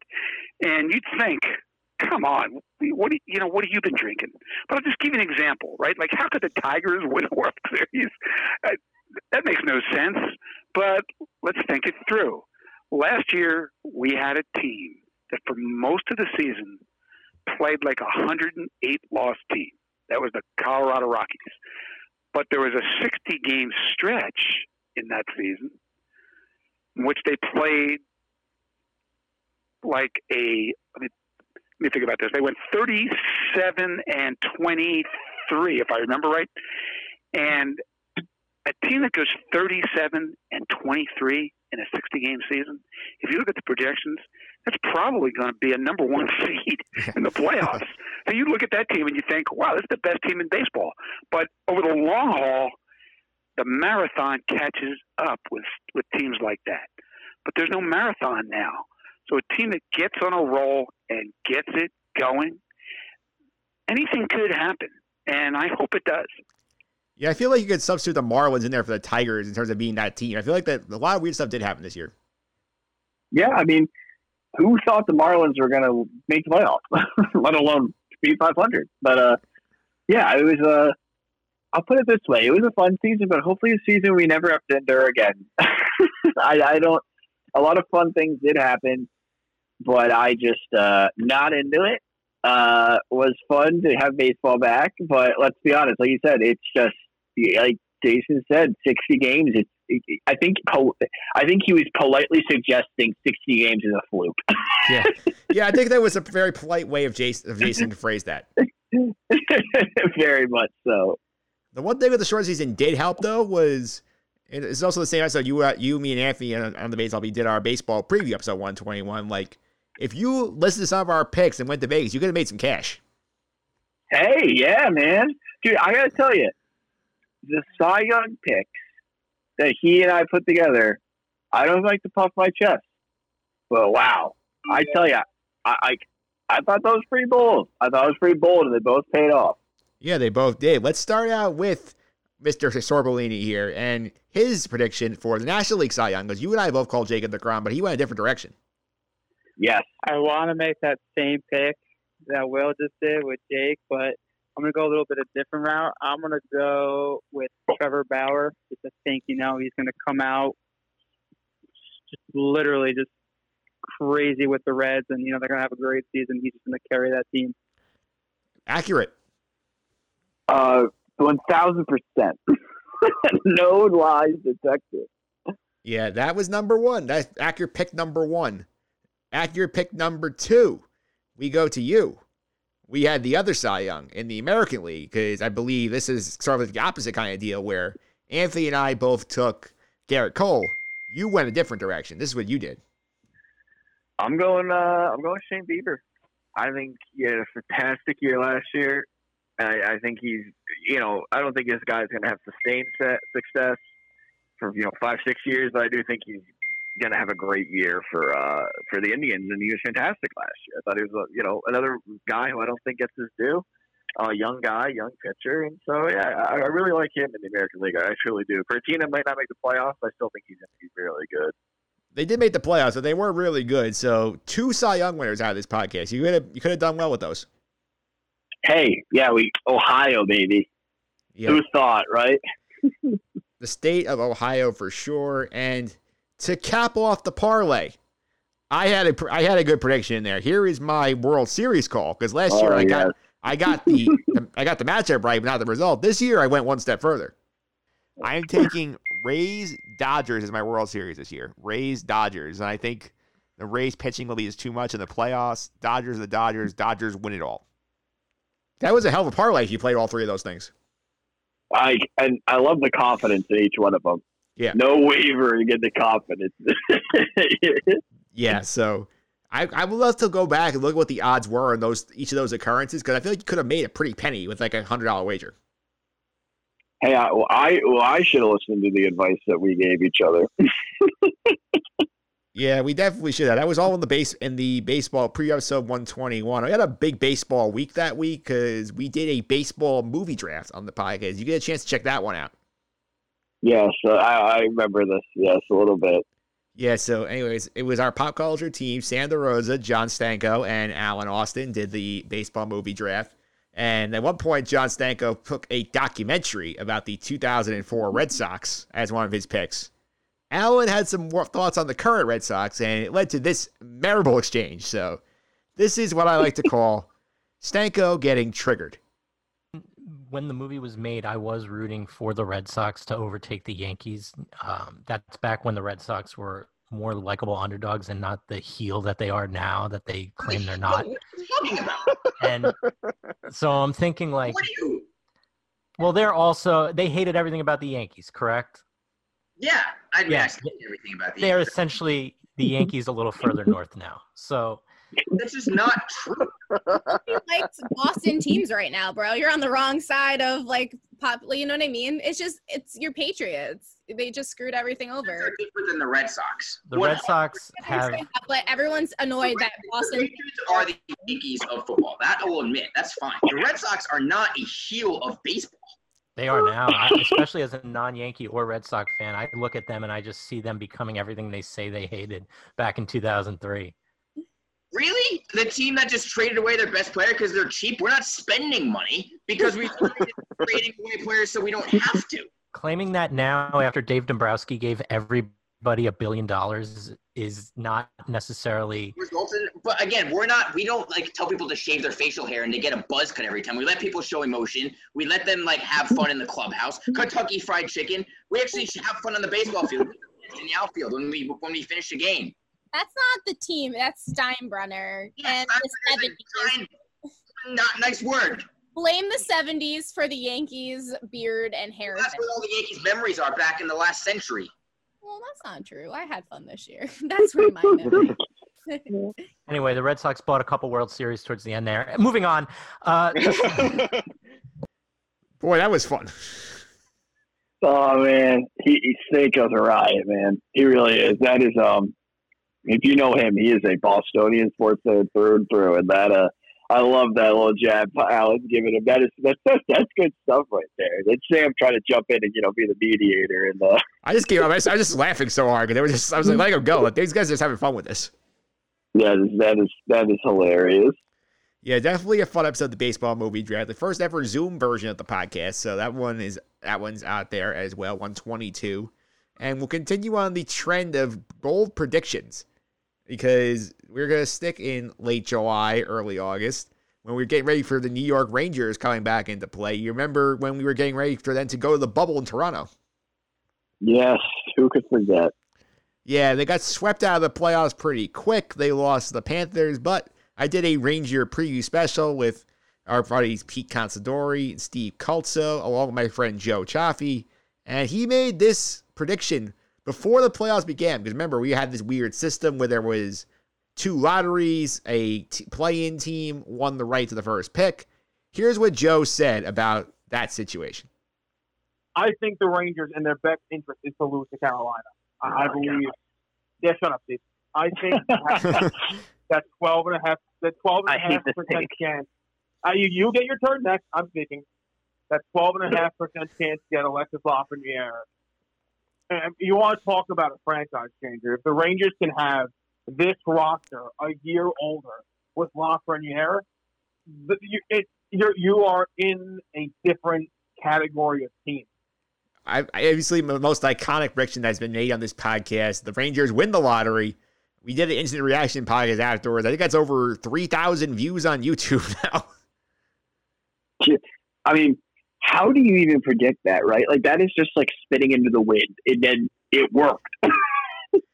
The craziest thing about that prediction is that it was longer. I cut it short because there was a point where he said the Rangers should start Henrik Lundqvist to give him the, you know, the chance to say goodbye and have the final playoff no, series. Yeah. dude, that kid. Hey, do you have any lottery numbers too? Yeah, that's a that's what Pete asked him next time we talk. He said Pete and Joe were on the instant reaction to that, and he's like, "Joe, ask me one question. Am I going to be a millionaire?" Yeah, that is, that is wild. That is great. Yeah, he also made a, pre- a prediction that the Yan- the Rangers try and trade for Jack Eichel. That's not happened yet, but if they do, I may actually just ask him for lottery numbers. I know people have been clamoring for that. I've seen that in the uh, Twitter sphere. Don't know if there's much truth to it, though. Yeah. I don't think there is, but we're going to move ahead now. We're going to go to September. We're going to go back to the Jets because we had to talk about the Jets a little bit more. We talked about Adam Gase again after week number two when they got blown out by San Francisco's B squad when they were taking on the 49ers. And I had my good friend Kevin Lillis on. We're doing the picks for week three. We were talking about the Adam Gase situation. I pulled some audio of Adam Gase having excuses for why his team couldn't perform. And what happened next, I think, was a lot of fun. So let's listen to this from September, episode number one thirty-eight. We were, we were, we were moving the ball early. We moved the ball. We got to finish in the red zone. So is this like a successful day for you on offense? No, we moved the ball at the beginning of the game. Then we had some injury issues. We were down to two wide receivers. Let me get this straight. In the game, when the 49ers had nine starters out of the game, we're blaming injuries on the Jets? Come on.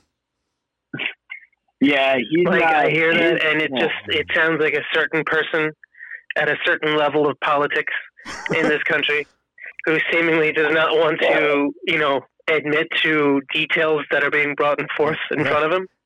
Do you know, like... Moving the ball, yes, the ball moves. That's how the game works. There's no one restating that issue, that fact. Yeah. The problem is you don't move the ball enough. Yeah, and I mean, let's get, I mean, let's get one thing straight here. Yes, Brashad Perriman going out hurts the offense, but and the 49ers playing without George Kittle, Richard Sherman, Debo Samuel, Nick, Mustard, Jimmy Garoppolo, Nick Bosa. You can't make the excuse about injuries.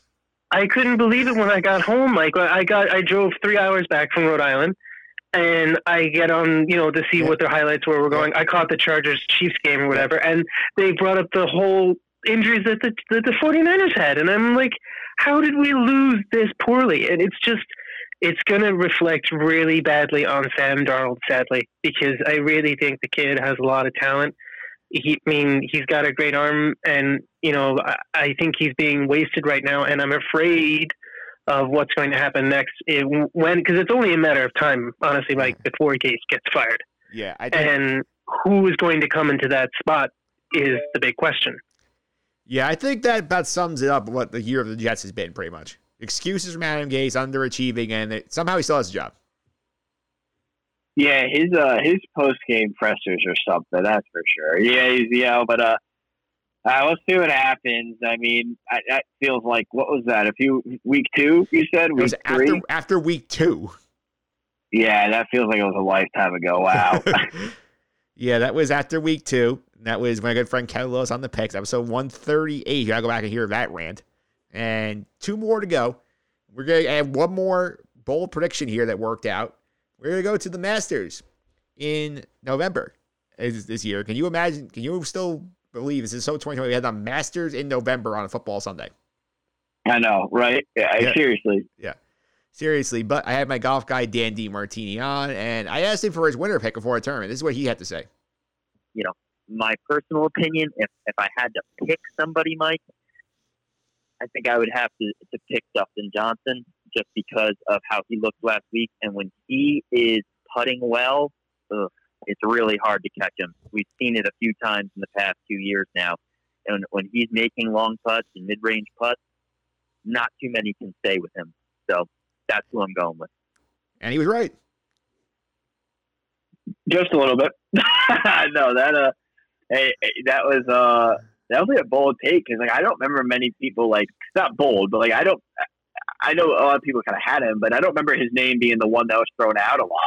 No, it was all Bryson DeChambeau at that point. Because I always talk about how he was bombing the golf course and he was changing the way golf was played. Dustin was still like number one at that point, but he was not the most popular pick going into that. No. He was not. And last but not least, we're going to do a little pop culture to end it here. Our pop culture correspondent, Sandra Rosa, has been on quite a bit this year. We've been doing a lot of pop culture content. She was on recently, I think, episode... I think it was actually a couple of weeks ago, episode one fifty-four, recapping episode six of The Mandalorian. You're, are you at least passing familiar with the concept of Baby Yoda? Uh, listen, even if I tried not to be, I think I would. Yeah, so anyway, there's this one episode with Baby Yoda, episode four of the second season. Sam was on doing the recap with me, and man, the Mandalorian was going off on an adventure. They were going to go destroy an Imperial base. Obviously, you can't take the kid along because it's dangerous for him, so they dropped the kid off at, at the school. He's sitting next to another child who's eating, like, I want to call them space Oreos. He ends up stealing the space Oreos with the Force. I asked Sam for her take on this situation, and this is what she had to say about the space Oreos. One of my favorite moments of the year. I think it was definitely a lot of fun. Give me one second. I'm kind of filibustering here. I have to find where I put the clip on the board. I am going to episode number one fifty-four, Space Oreos. Another child who is eating what I want to call Space Oreos. And I like that term. Yeah, so he's eating a Space Oreo. Baby Yoda comes over, makes the noise, and is like, you want to share? And the kid's like, uh-uh. And we see basically steal the force, the cookies with the Force, and just, he took the kid's entire rack of cookies. So our question to you is this. Was Baby Yoda being a bully there by stealing all the cookies? Hell no. In reality, he's like, what mentality, like, two? It's just like toddler tantrums. So, of course, he's going to use the Force to get what he wants. Any toddler who had the Jedi ability or the use the Jedi way would totally use that. I would use it now as a full-grown adult, knowing the, like, circumstances. I would steal cookies from a child, and I don't even, like, you know, regret saying that out loud. Does that fit the Sam you know? Oh, absolutely. She's one hundred percent right. She's one hundred percent right. I'd sign up for some Force. Yeah. Hey, the Space Oreos look very good, too. Yeah, any Oreo, man. Come on. Yeah. Give me some Oreos. I'll steal them. I'll steal them from anybody. What's your go-to Oreo flavor? I just go. I just go with the. I, I like the um. What is it? The mint one. The mint. Uh, mint orange, whatever. Yeah. The the green one. Uh, yeah. I I could eat. I could eat a whole thing of those and not even realize I did it, and then I could eat a whole other one of those and realize I didn't even do it. Yeah, I think for me, the I, I like trying different flavors, but the still for me, number one is still double stuff. Uh, yeah, I mean, listen, you cannot, you can't go wrong with that. You can't go wrong with that.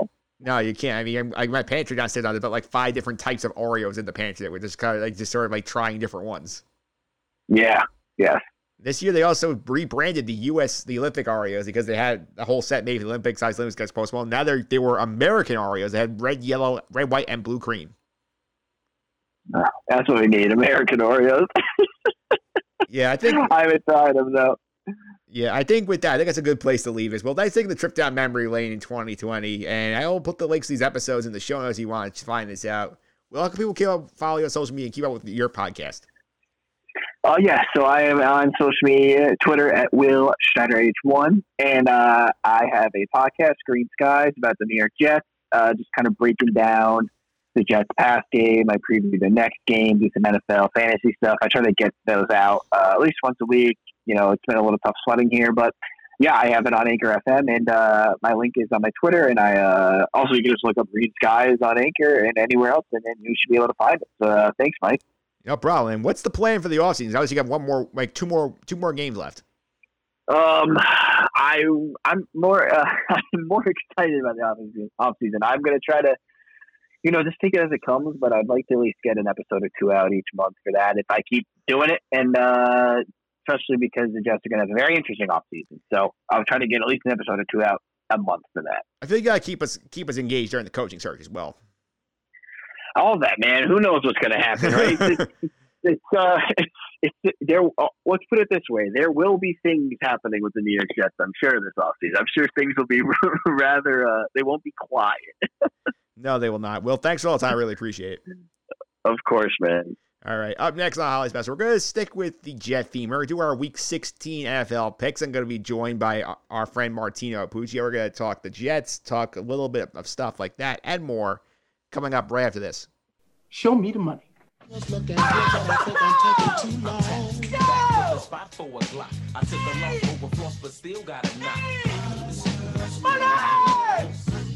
try to call Derry. Does that make you feel good just to say that? All right, show me the money. N F L picks for week number fourteen, week number sixteen are here. Join me today. We're going to have a little uh, pity party here. We're going to air some grievances on Festivus. Martina Puccio is here. Martino, how are you? Horrible. Uh, it's like bottom three day yesterday in my fandom of all my teams that I root for. I, I don't. It's it's still not set in stone, but every every Jets fan thinks thinks it is and knows, like, time is up. Um, just like in Back to the Future three, you know, when the gravestone is like got Michael J. Fox's name in there, Marty McFly, or it was Doc's name, I forget. But obviously that ended up changing. It's not changing for the Jets. Like they're picking they're picking second, and there's a part of me that that's scared that they might finish three and thirteen. And not even pick second. Um, it's just, I can't think of a more deflating day. I think probably the worst I've felt absolutely since the the Thanksgiving loss to the Pats when it was like forty-five to three, but obviously that was fixed with the playoff win. I, it's just, I mean, there's, there's nothing. A F C, like I'd rather lose a, like five straight A F C championship games again in consecutive years than this. Because this, like, you know, at least those are good teams. You're in playoffs. Like, there is nothing worse than what they are right now. And that's a one in fifteen team that's picking second, potentially. So that's – there's nothing worse than that. Yeah, so to reset here, obviously, for those who lived under a rock for the past week, Jets went out. There were seventeen-point underdogs against the Los Angeles Rams on Sunday. Got out to a fast start. The Rams tried to come back, ran out of time. The Jets win twenty-three twenty, cost themselves basically the number one slot in the draft of the day, and the Jaguars remain tied. The Jaguars and end up getting the number one pick on the margin of the strength of schedule, which is far weaker for them than it is for the Jets. And it just makes you sit here as a Jet fan, and you, and you want to, you're just wondering one thing. Why? Why? Why? Like, why do we have to win this game? What was it? It was it was up to like seventeen in some places, I think. Yep. The Rams were favored by. Yeah, and seventeen. I mean, was it the biggest upset in franchise history since Super Bowl three? Sounds like, about right. It's the antithesis of what the outcome is for that as well. I mean, again, with the N F L and the Jets, and this is this is the main thing that you always talk about, because we're all, we're obviously Mets fans. That's been well documented. Like, we've seen the Mets go on great runs in the World Series. They should have won in twenty fifteen. They should have won in two thousand six, where they had some bad fortune there too. But we've seen them consistently, not consistently. We've seen them put out winners with the worst possible owners, and they were right on the precipice of a championship. And it's not predicated on one position. The Jets, you know, I'd rather be a Lions fan than a Browns fan any day over being a Jets fan. This team, you know, in this sport, when the only opportunity and chance that you have of winning a Super Bowl and a championship most of the time is if you have a competent enough quarterback. You have to have a good quarterback. Otherwise, you're just, you know, the two thousand two Buccaneers or the Ravens with Trent Dilfer, the eighty-five Bears. Some of the greatest defenses of all time end up winning with, you know, what many would say, you know, a mediocre offense, but there's been talent. There were talent on those other teams on offense. There is absolutely nothing to look forward to because they can't even get a good, a good quarterback. Like, Baker Mayfield is better than any Jets quarterback the past ten years. Matthew Stafford is better than any Jets quarterback ever. Like, he's better than Joe Namath was. And Joe Namath is probably the most overrated quarterback to ever live. There's nothing that you could point to that you could say, okay, this is, you know, like the Jets can maybe figure this out.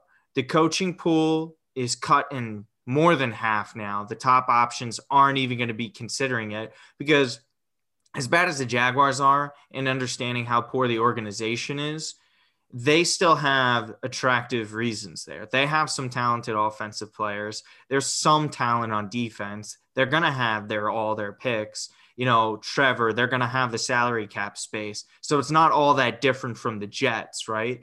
And if you're the Jets, like if I if we were the Steelers, the Giants, or any other organizations and we miss out on Trevor Lawrence, we would be like, okay, maybe we could find our quarterback because we've done that in the past. We don't necessarily have to have the number one can't miss guy in the draft. The Jets need that. That's their only chance that they're going to have. When have you we ever sat there and said, okay, we could believe the Jets can, you know, you know, progress this quarterback, guide him, and and let him be this star? Sam Darnold was the latest in that list. Yeah, they, they, they can't do it. They like they ruined him, and it's obviously on him as well. You have to make the strides yourself, but it's a terrible environment for that. Who are they going to bring in that wants to come and do that? We don't even know who has the say in hiring the coach at this point. We know they have the money and the draft picks, but this is, again, one of the – it's the most meaningless win of all time, and it's going to cost them. Quinnen Williams ended up looking great, sure. Nick Bosa got hurt, right, with the Cole Beasley catch against the Giants that ended up pushing. Um, I think it was whatever whatever the, the odds were that the – that the Jets end up winning, that it cost them the number two pick for Nick Bosa when everyone knew they needed pass rush. Ended up taking Quinnen Williams. Quinnen's been great. He, you know, looked as good as Aaron Donald did yesterday. That's awesome, whatever. But who cares? It's for what now? Like where, like what kind of, they're in, they're in nowhere. They're in no man's land. And it's just, and it's just so depressing because it's just the one year that they're clearly the worst team in football, they're picking second. Like that's, Yeah. And the worst part of this is, in terms of this game, you think about it, it's like, it's not even a game where they came out and they like dominated from start to finish and won. You're like, oh, okay, well, the guys played well. The Rams well. were worse. The Sean Ram- McVay got outcoached by Adam Gase yesterday. Yeah. Here's what happened in that game yesterday. If you, look, if you did not watch the game, the Jets got out early, had their scripted first drive, got the touchdown. They blocked a punt, got three points. They picked off Jared Goff, got three more points. Got a fourth and goal touchdown from Frank Gore, had a twenty to three lead, and just basically turtle football the rest of the way. And we saw Sandra throw for just over two hundred yards, barely at six yards an attempt. Frank Gore had twenty-three carries and fifty-nine yards and a, and a touchdown, had the big catch to seal the win. Like, what am I getting excited about from this game? Like, this is not interesting football to watch. It was so disastrous, too, because everyone um... – knows if you watch Jared Goff, and I think this is absolutely true, whenever he starts off, like the first two drives of watching Jared Goff, you know if he's going to have a good game or not. Like, you know, like what version you're going to get of him. I think a lot of the time there's like a, you know, it's probably like a thirty-five percent chance you get a really good version of Jared Goff that could help you lead, lead you to the Super Bowl. And then you get the sixty-five percent is what we saw yesterday. And it's just, it's just a player that's, it's not great. And Sean McVay, that last drive, man, Those those third and fourth down play calls, throwing passes like they did, was just so devastating to watch. You know, they were getting awful penalties at some of the worst times too. Um, the turnovers, obviously. Um, and it's just annoying because now Sam Darnold plays great. Now they want to make the biggest, one of the bigger upsets in team history by sixteen and a half points. Like, are we kidding here? Like, why couldn't we get this when we faced the Pittsburgh Steelers? Why couldn't we hold on against the Indianapolis Colts in two thousand ten in January, where we could have gone to the Super Bowl? Why does it have to be now that you guys pull this off in the most meaningless win ever? Like, because this is the same thing that I knew they sucked the year Andrew Luck was going to be the number one pick, and I wanted them to lose out. They didn't do it. I know the year when Marcus Mariota and Jameis Winston were the top guys, but tight. That was not the same as Luck and Trevor Lawrence. It, yeah, just... They always do this. They always find a way that last, last like week or two of the season when they're completely out of it, they're like, oh, now we'll win. Like, we're going to ruin your entire year and say, oh, here we go. Now's our victory. And this is not even one where Sam Darnold played great. He was average yesterday. This is one where the defense and special teams carried him, and they just literally just held the took the air out of the football the second half. And they were still running Frank Gore plenty enough to the fact that he was, you know, effective. Scoring on the fourth down, like touchdown. It's just the punts were great. Braden Mann was, you know, making open play tackles, saving touchdowns. It's frustrating because there are bright bright spots, but it it's all meaningless if you don't have a quarterback, and they don't. And and it's sad because I do like Sam Darnold. I do think there's a critical learning period where they have for kids, when kids are like three to four years old, there's a critical learning period yep. that psychologists talk about. I think that that's a thing with quarterbacks in the N F L. If you don't get rid and fix and get into good habits your first two to three years in the league, then, then you're shot. Like, the odds of like Sam Darnold and the Jets figuring out in this environment where, you know what, whatever, say they take Penny Sewell, like some people want, like trade back a couple spots like the Colts did a few years ago when we traded up with them, beef up that offensive line and try and work it out with Sam Darnold. Like, how many coaches out there that are great that want to come in and help Sam Darnold and fix it? Like, who are the offensive gurus? Like, are you really going to be able to convince Joe Brady? Are you going to be able to do like a John DiFilippo? Arthur um, Smith. Yeah. Does, does, um, does freaking uh, Matt Campbell want to leave Iowa State? Pat Fitzgerald was another name linked with Northwestern. And then I believe uh, the other one, obviously, was Bill Cowher. How many of those guys are just spurned to, to this situation that they don't want to come here? And we can say the silver lining, it's very hard and difficult to look at, but are we really going to want to sit here and say, yes, we have Joe Douglas. People want to come here because of Joe Douglas. But are we sure they want to? And why isn't Adam Gase fired today? Wasn't the whole point of keeping Adam Gase to go oh and sixteen? Why is he not fired now? They don't want to fire him after a win. They're one and thirteen. They're absolutely pathetic. They got a game gifted to them because the Rams were looking past to the next game. Like yeah. it's it's the worst, it's the worst situation that could have possibly happened to them. Be so awful, not have your quarterback solidify himself as a future and lose out on the best talent since Andrew Luck. I yeah. like it's the worst.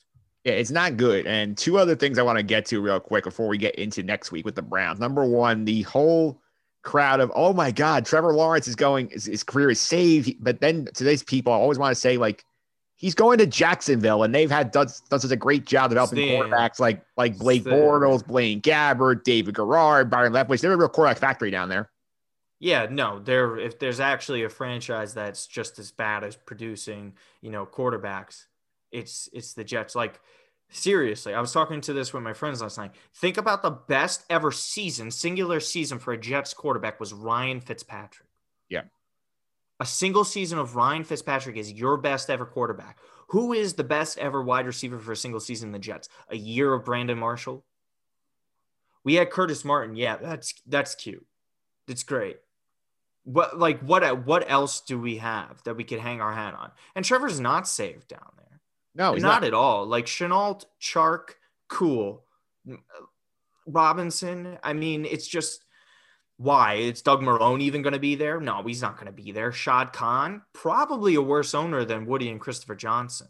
Not Woody, but I mean, sorry, not Christopher probably, but Woody's better. But I mean. It, it's it's not that he's saved, and and the other part that pisses me off too, Mike, and you know this, Drew, and we said this with the with the group chat that we have with Will. They're all coming out saying, "Why does the worst team deserve to have the number one overall pick when it was the Jets that were in the driver's seat for it?" The second the Jacksonville Jaguars get the pick, everyone's on board with it. It's great. The Jets are the butt end of every joke. They have to be pointed towards as the only franchise that ruins quarterbacks and doesn't produce a good one. It's it's always them. It's no one else, right? The Browns, yeah, why can't they make Baker Mayfield work? The Jaguars, oh, they're saved. They got Trevor Lawrence. He's absolutely going to be a stud over there. Joe Burrow goes to the Cincinnati Bengals, who obviously have a great track record of quarterbacks there too, right? They're great. It's always when it's the Jets. They're always the punchline. They're always the joke. And it's worse to be a fan of them because they're always in, in the spotlight of the media. For all the wrong reasons. The Jacksonville Jaguars could not be any more irrelevant. If the Jaguars missed out on Trevor Lawrence, who actually cares? No one's going to make jokes uh, about them about it. It's only the Jets that they're going to make fun of.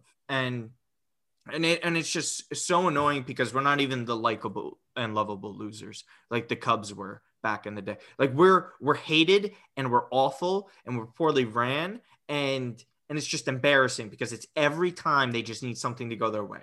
Just, just whenever, you know, the Mets, they have Jacob deGrom. They have Pete Alonso. They've had Mike Piazza. The Knicks have had, you know, Carmelo Anthony. Patrick Ewing. They had Patrick Ewing, Bernard King. They won a couple of titles there. The Jets have nothing. The sack exchange, a couple of cute Rex Ryan teams, Belichick and Parcells for and whatever many years. Failures, all yeah. of it. All of it. And it's it's just the worst franchise and and it's just demoralizing. And it's because, you know, I remember even in our grad program, I think we were having the conversation and you were there before one of Rick Cerrone's classes. And we were talking with Jersey Joe Archino and he goes, yeah, so like, what would you do if the Jets won the Super Bowl? I'm like, I haven't ever thought about it, like seriously try to sit down and imagine it, because I just it's not realistic. I just don't think it's in the realm of possibility. And I truly mean that. Like I I genuinely think there will be a cure for cancer before the Jets win the Super Bowl. I I, gen- I like I seriously think that. And whenever that happens, like I, I, I do. And and it's not even just a Super Bowl thing at this point, Mike. I just want a quarterback. Can yes. I just have a good quarterback that's a Pro Bowler? Can I watch a guy that's like fun? Like give me Dan Marino. I sign up for Dan Marino any day of the week. If we don't win a Super Bowl, whatever. We it, like even if we don't even get to one. If we have one of the best quarterbacks in the league, like at least give me that. I don't even have that. It's yeah. it's That, yeah, that's problem number one. Problem number two is now we're hearing all the players are basically mouthing off about how, oh, oh you fans don't like us. We like we can't like you didn't want us to win. And I, I mean, we heard Colin McGovern talk about this last week, and then we got this brilliant gem from Mekhi Becton yesterday. And I'm gonna share, I'm gonna play this clip from S N Y's social media page of him talking to Sports Illustrated, talking to uh, the, Janae talking Coakley, to Janae right? Coakley on S N Y, and he was talking about. Why, about what was wrong with the Jets here and what's wrong with the Jet fans. So let's let's hear from Mekhi. What do you say to the fans who wanted you guys for that number one pick to keep on losing? What do you say to fans? I ain't really a fan of anyone for winning, honestly. I mean that in the nicest way possible. I don't mean that in a, in a disrespectful way, but I mean, if you, if, you, if you want us to lose, not a real fan. We, we don't work too hard to just go out there and just take a loss every week. Again, Mekhi, I love you. You're a great player. But at the same time, like you are going to be here for like ten years. Like we have, we're, we're committed to the franchise for life. And you can understand that. Like we just want to win and we want the best quarterback. One win, make it, make us go one and thirteen is not going to make us very happy. No, it makes no one happy. What good does it do for them? They're happy that they went one and fifteen and they got, and they got a win against us. Like, what is it going to do? No one respects you any more than they did uh, twenty-four hours ago. This is, this is the most pathetic and worst thing that you could ever want. It's short-sighted by people who are saying that. It's also said by players. By the way, the N F L has the shortest career span of any sport possible. Um, these players, if they're here, what are the odds of like, who's going to be here five years from now? How many times do we go through Jets rosters and be like, oh, they have absolutely nobody left over from the twenty seventeen N F L draft? That's how bad it is. Guys aren't staying here for more than two to three years, whether or not they don't want to stay, whether or not they're N F L quality. Like, they're gone. We're stuck here. We've been here. It's been over twenty years now, just for me. Obviously, you know, I'm twenty-five. I'm going to be twenty-six, right? Like, it's different for, for the other guys that are fifty, sixty-year-old fans that have been around forever, like the Mike DeMergis's of the world. Like, it is – we're here all the time. We needed something that helps the future ten years from now. This hurts us. Everybody knows that. Like, how can you, it's it's short-sighted to say, listen, do I want to see the Jets go one and fifteen? No. Do I want them to lose every week? No. But what I want is for the best of the team and the franchise's future. And in our best interest, it is to lose and get the best player possible. It's the same thing all the time. You hear it in the in the, in the N B A draft with the lottery. Well, you shouldn't want your team to lose. You, you're not a real fan because you don't want your team to, to lose. Yeah, well, I want my team to win. And the best possible route for them to eventually win is getting the best possible goddamn quarterback prospect since Andrew Luck, who was, by the way, the best and clear-cut prospect that we've seen since Peyton Manning. And they're saying Trevor is just as good, if not better. This guy is a winner. He's a program changer. Dabo Swinney, it talks about it. Like, when Dabo, Dabo po- puts his name next to a player, calling Deshaun Watson, Michael Jordan, you know, going to the Texans, by the way, changes everything around over there, despite B O B. And we know there are other issues that they're going to be having for a while and what they're doing to him, but they at least got him and they're figuring it out. Like, if the Jaguars, if the Jacksonville Jaguars do end up getting Trevor Lawrence, which I probably will. Yeah. There's one path where they don't. Superstar. There's one path where they don't. And we, I'll get with that quickly. It's basically yes. like, They, they have to get win one more game. And I think the spot here is if they do not beat Chicago next week, if they don't beat Chicago at home, they're not win, beating the Colts who have everything on the line week seventeen. So if the, the Bears win this week, he's going to Jacksonville. I mean, what if the Jags just play him? I mean, there's a, there's always the angle, like if they play him tough and Phillip Rivers just has his usual choke job at the end of end of a football game. But the way the Colts are playing right now, they're so great. Even the Bears, man. The Bears are on a hot stretch. They've scored over thirty points in three straight weeks for the first time in years. I think it was seven years maybe or yeah. something like that is the stat I was uh, I was reading. Like the Bears are catching hot form. We, you know, the Browns are banged up now. The Pats are playing terrible, that they might lie down like dead dogs in, in week seventeen, which is, you know, every paranoid Jets fan's nightmare is, you know, Bill Belichick losing to us when he doesn't need to lose to us. You know, like, of course he's going to lose to us now. The one year the Patriots are awful is when we need them to beat us. You know, they're beating us twice every year forever. Now they can't. Like, they just squeaked by by beating us in the middle. Like, it's just everything that they that we needed to go well when we're at our worst. There's everyone else is just also at their worst. Like, it's just it's just you can't make it up. But at the same time, if you told me prior to the season, the Jets will have their worst team that we've ever seen, but they're not going to pick first, would you believe me? I said, yeah, because things wouldn't go our way like that. Because when have they ever gone our way? And they're not going to, you know, and Will was right too, by the way, in our group chat, like the Jets have to start making your own luck, which I absolutely do believe in, because I don't think everything is predicated on luck. But when you're this hopeless and this inept of a franchise, you're relying on luck, and that's all you got. Because as Jets fans, how many times did we say, Mike, all we have is hope? And now we don't even have that. Then what's the point? Yeah, because you look at what's going on with them right now. Basically, they drew their own really bad luck because in, I did the research on this. I saw this possibly happening yesterday. The only other time in N F L history a team went one and fifteen and did not get the number one overall pick was in two thousand two when the Carolina went one and fifteen and was not was blocked out of the first pick because the Houston Texans were an expansion team and got it or handed to them automatically. This would be a first in the N F L, but at the same time, like, the Jets as a franchise need to, as Will said, make their own luck. They will have a pick to get a quarterback and they can develop him. I mean, Deshaun Watson is picked sixth in his, is picked seventh in his draft. Patrick Mahomes went tenth.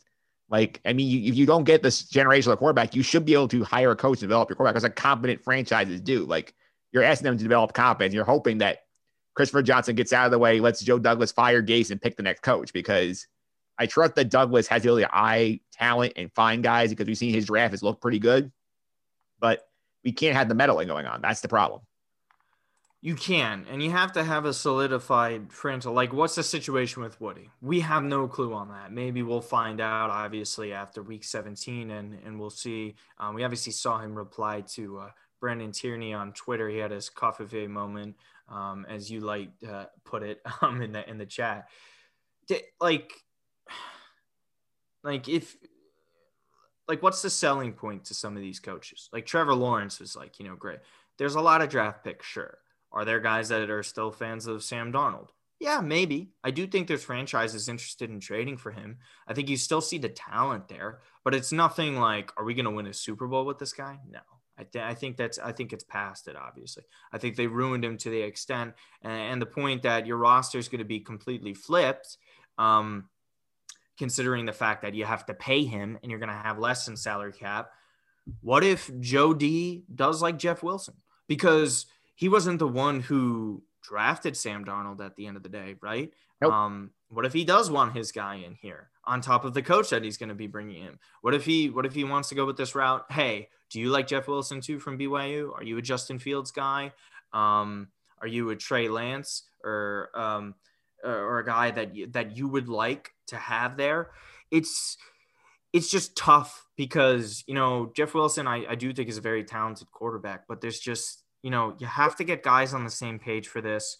What's the route Joe D wants to go in? Does Joe D want to get a C E O, Joe Judge type, or does he want the hotshot young offensive coordinator and go the Arizona Cardinals route um, with Cliff Kingsbury in, in a Joe Brady uh, of the, of the world and all the other guys that you, you listed earlier?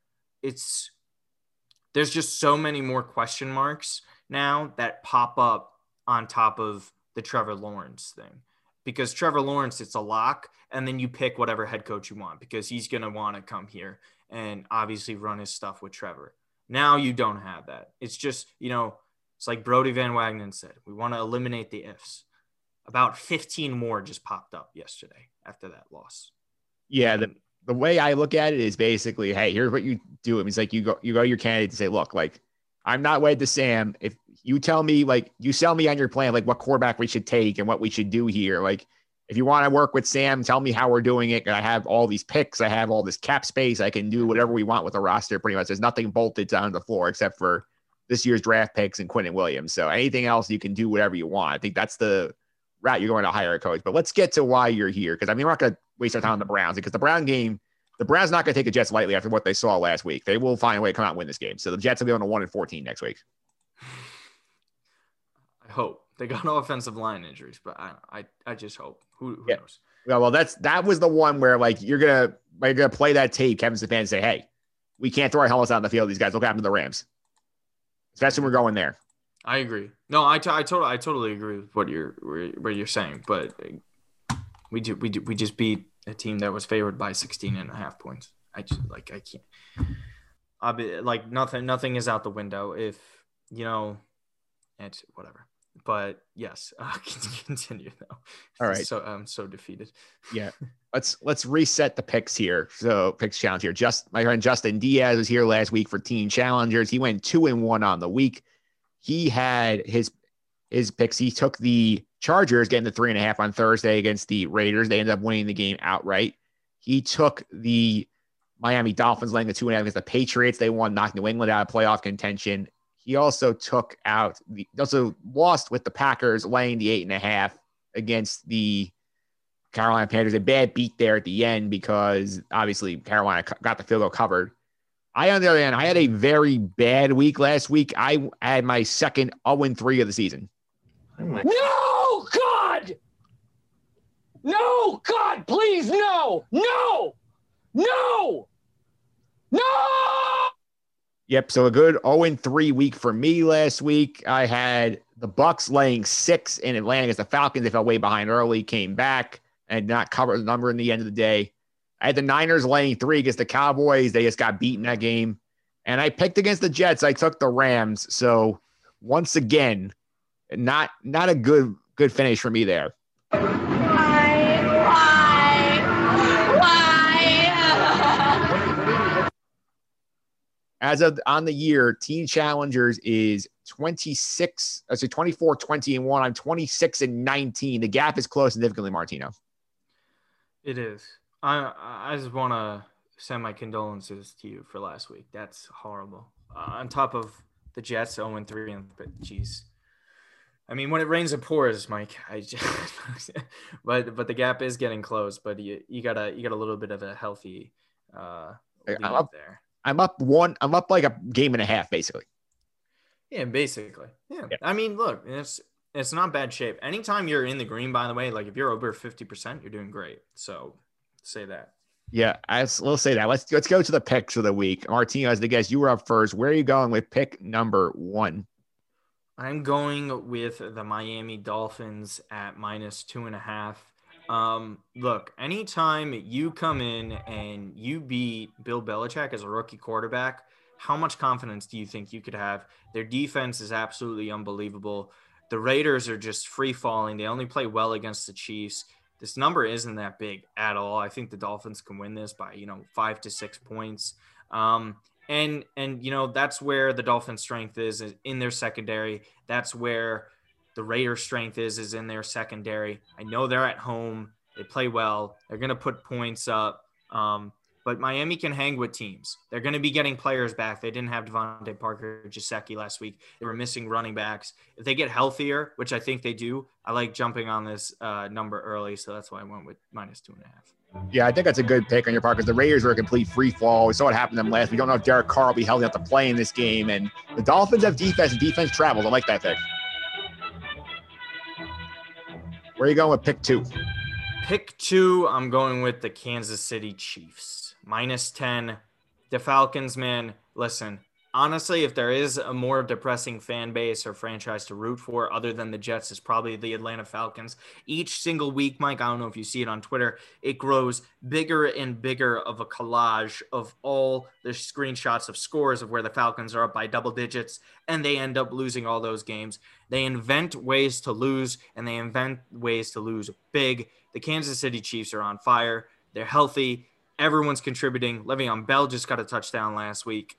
I'm not betting against Patrick Mahomes. Minus ten at Arrowhead just feels like a lock to me. I think they could win this by fifteen.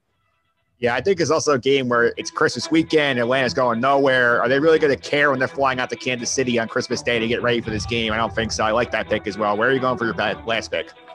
My final pick um, is the Seattle Seahawks um, minus one and a half.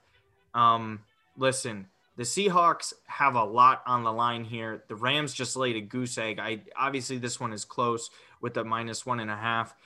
Uh, Seahawks defense is getting better, but how can you not trust Jared Goff after what just happened? Um, D K Metcalf did have a little bit of hamstring tightness, so we'll see how he goes there. But I think Tyler Lockett and Russell Wilson alone is enough. Um, D J Dallas is injured in this, so that's that's going to be a little bit of a killer.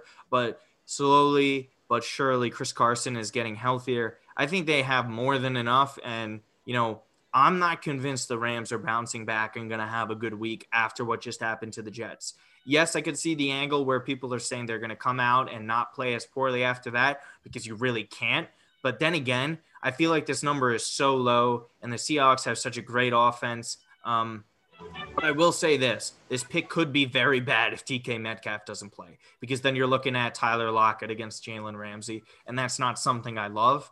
But I'm basing this off of D K Metcalf being healthy enough because he did come back in that game. So for me, I'm taking the Seahawks there, but this is out of all the three picks, the one I'm most skeptical about. But again, it's just minus one and a half. The number isn't that large. Yeah. I mean, the way you look at it is like, if they win that game, you're winning the pick. That's the way you got to look at it. Yeah. Even if you wanted to buy half the point as well, right? Because it's at minus one fifteen at the minus one and a half, they give you odds like that in certain places, and especially FanDuel too. So if you're able to just buy that point, like, do it. I, I, I don't I don't think like Seattle is going to blow them out. I think it's going to be a shootout as well. The total in that game is pretty good at forty-seven and a half. As a side note, I know I like to do spreads, but um, yeah, I'm confident in the Seahawks, and uh, another bad week for the Jets as uh, that pick uh, gets worse. Yeah, indeed. Let's go to my picks now. Pick number one. I'm going to go back to the Saints. They're laying seven on Christmas against the Vikings at home. This is where I look at it and say the Vikings are in trouble. They're six and eight.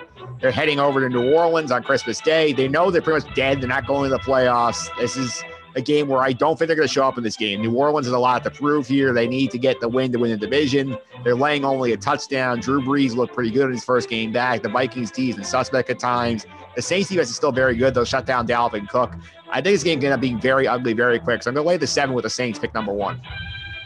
Um, yeah. Um, listen, Saints are, Saints are tough. Michael Thomas hasn't really been there, but they obviously have enough. Sean Payton outsmarts pretty much everyone.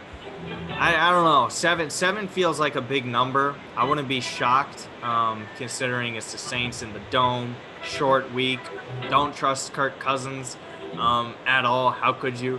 Um, so, yeah, I mean, I could definitely see this going down. I could, I could see it going up to around a potential nine points. All right, that's pick number one. We pick number two. I'm going to take a dog here. I'm going to my part might be optimism on my part. I'm going to take the Jags getting the hook, the seven and a half against the Bear against the Bears at home. I feel like this is one where now everybody's going to start hopping on the Bear train. I've seen Bear fans say, "Oh, Mitchell Trubisky's the future again. We're going to win out and go to the playoffs. We're going to be nine and seven. We're going to get in." This could be a big trap game for them. They got the game against the Packers next week. Jacksonville does play better than they've shown us against the Ravens yesterday. Gardner Minshew was capable of throwing some touchdowns even in this game. I like that I'm getting the hook here at the seven and a half. I think this is a touchdown game either way. So give me the Jazz getting the points, pick two.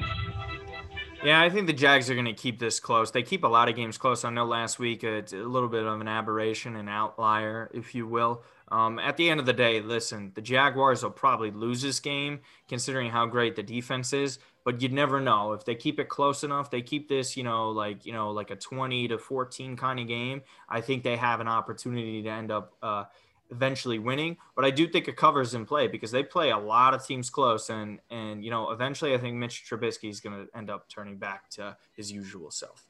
Yeah, that's pick two. Pick number three. I'm going to take a, a favorite here. I think is not getting enough respect on the early line here. I think I'm going to take the Steelers laying three at home against the Colts. And this is more of an anti-Colt pick because – the Steelers have a phenomenal defense. I know they haven't played great of late, but at the same time, this team still has eleven wins. This is a great home team. They have great defense. Phillip Rivers is turnover prone. This team has struggled mightily to get past the Texans in two of the past three weeks. I feel like there's been big mistakes coming for Phillip in this game. I think this is one of the Steelers are going to make a statement here and show, like, hey, we're not being slept on here. I'm only laying three. Give me the Steelers laying three at home against the Colts. Pick three. Yeah, I agree with all the points you made. I don't trust Phillip Rivers. Anytime, you know, he gets pressure on him, he has that lame duck arm. He's not mobile whatsoever. The receiving corps for them, you know, I like Pittman. I'm a fan of him. T Y could still be productive, but it's really predicated on the running game. Jonathan Taylor has played better in recent weeks, but he's inconsistent with it. Um, they've been using Jacoby Brissett uh, at some points too, so we'll see what happens there. But again, Steelers at home. Um, they've been playing rough the past couple of weeks. It's really hard to go against Mike Tomlin here. For me, it's just, again, I agree with you. The Phillip Rivers angle. I can't trust him. I don't think he's good enough anymore. And you know what? The Steelers are primed here to try and lock up one of the better uh, matchups in the A F C playoffs. So for me, I agree with this too. I think it's a good pick. All right, so to reset the picks of the week, Martino has gone with the Chiefs laying ten at home against the Atlanta Falcons. He is gone with another favorite in the Miami Dolphins, laying two and a half on the road against the Las Vegas Raiders. And the Seattle Seahawks laying a point and a half against the Rams, fresh off of their big loss to the Jets. I am taking the Saints laying seven on Christmas Day against the Minnesota Vikings. The Jacksonville Jaguars are seven and a half point home dogs against the Chicago Bears. And the Pittsburgh Steelers laying three at home against the Colts on Sunday. Those are your picks for week sixteen on the podcast. Coming up next, we're going to wrap up the regular season. Alan Austin going to be here. We're going to talk about the Giants. They're probably not going to the playoffs, but I do think interesting offseason ahead for them. Yeah. Um, look, it's it's one of those years, I guess you could hope you just make strides, which I think they did, but they're going to be kicking themselves um, in the behind simply because it felt like a missed opportunity for them. But you know what? Injury injuries occur. I think I think it I think it was an important year. I know the I'll say this. I know a lot of Giants fans are upset that they played well enough that it might save Dave Gettleman's job, which is, you know, yeah, I, I like I don't know what you think about Dave Gettleman. I think a lot there's a there's a lot more apologists than I think there should be, but man, I, I think I think it's a poor decision. I, th- I think there was just too many mistakes that have set them back and put them in these positions. Like if he did, if he did a better job in recent years um, with building this roster, they sh- they would have won the division. I think I think he I think he's one of the main reasons why they're missing out. Um, if they do eventually end up missing out. Yeah, we'll see what happens there, Martino. Thanks for all the time. I really appreciate it. Before I let you go, I, people follow on social media, keep up with some of the stuff you're doing. Yeah, yeah. You could follow me at Martino Puccio on Twitter. Um, It's a, it's a bunch of soccer stuff, obviously, recently. Um, more exciting Mets stuff as we get closer, hopefully, uh, as as well. The State of Play podcast, you guys could listen to that if you're interested in all the soccer stuff as well. Um, listen, I don't know. Maybe maybe, maybe we get lucky and the Jags somehow beat the Bears and, and we lose out. Uh, it would have to be a miracle, but like you said, we don't get Steve Cohen and Trevor Lawrence in the same year. Beggars can't be choosers. We get one of the two, and I'll take Steve Cohen for now. Yeah, all we want for Chris is for Mitchell Trubisky to turn into a pumpkin. Please, please for, for for the love of God, I just, you know, some positive news. And and it's not to say, you know, maybe, hey, Jeff Wilson could be a good player one day, but I'm not banking on that at all or ever. All right, Martina, thanks again. Up next on the holiday special, we're going to actually chat with Alan Austin. We're going to do a little bit of a pop culture draft in terms of our – favorite thing, favorite holiday media to consume over the Christmas period right after this.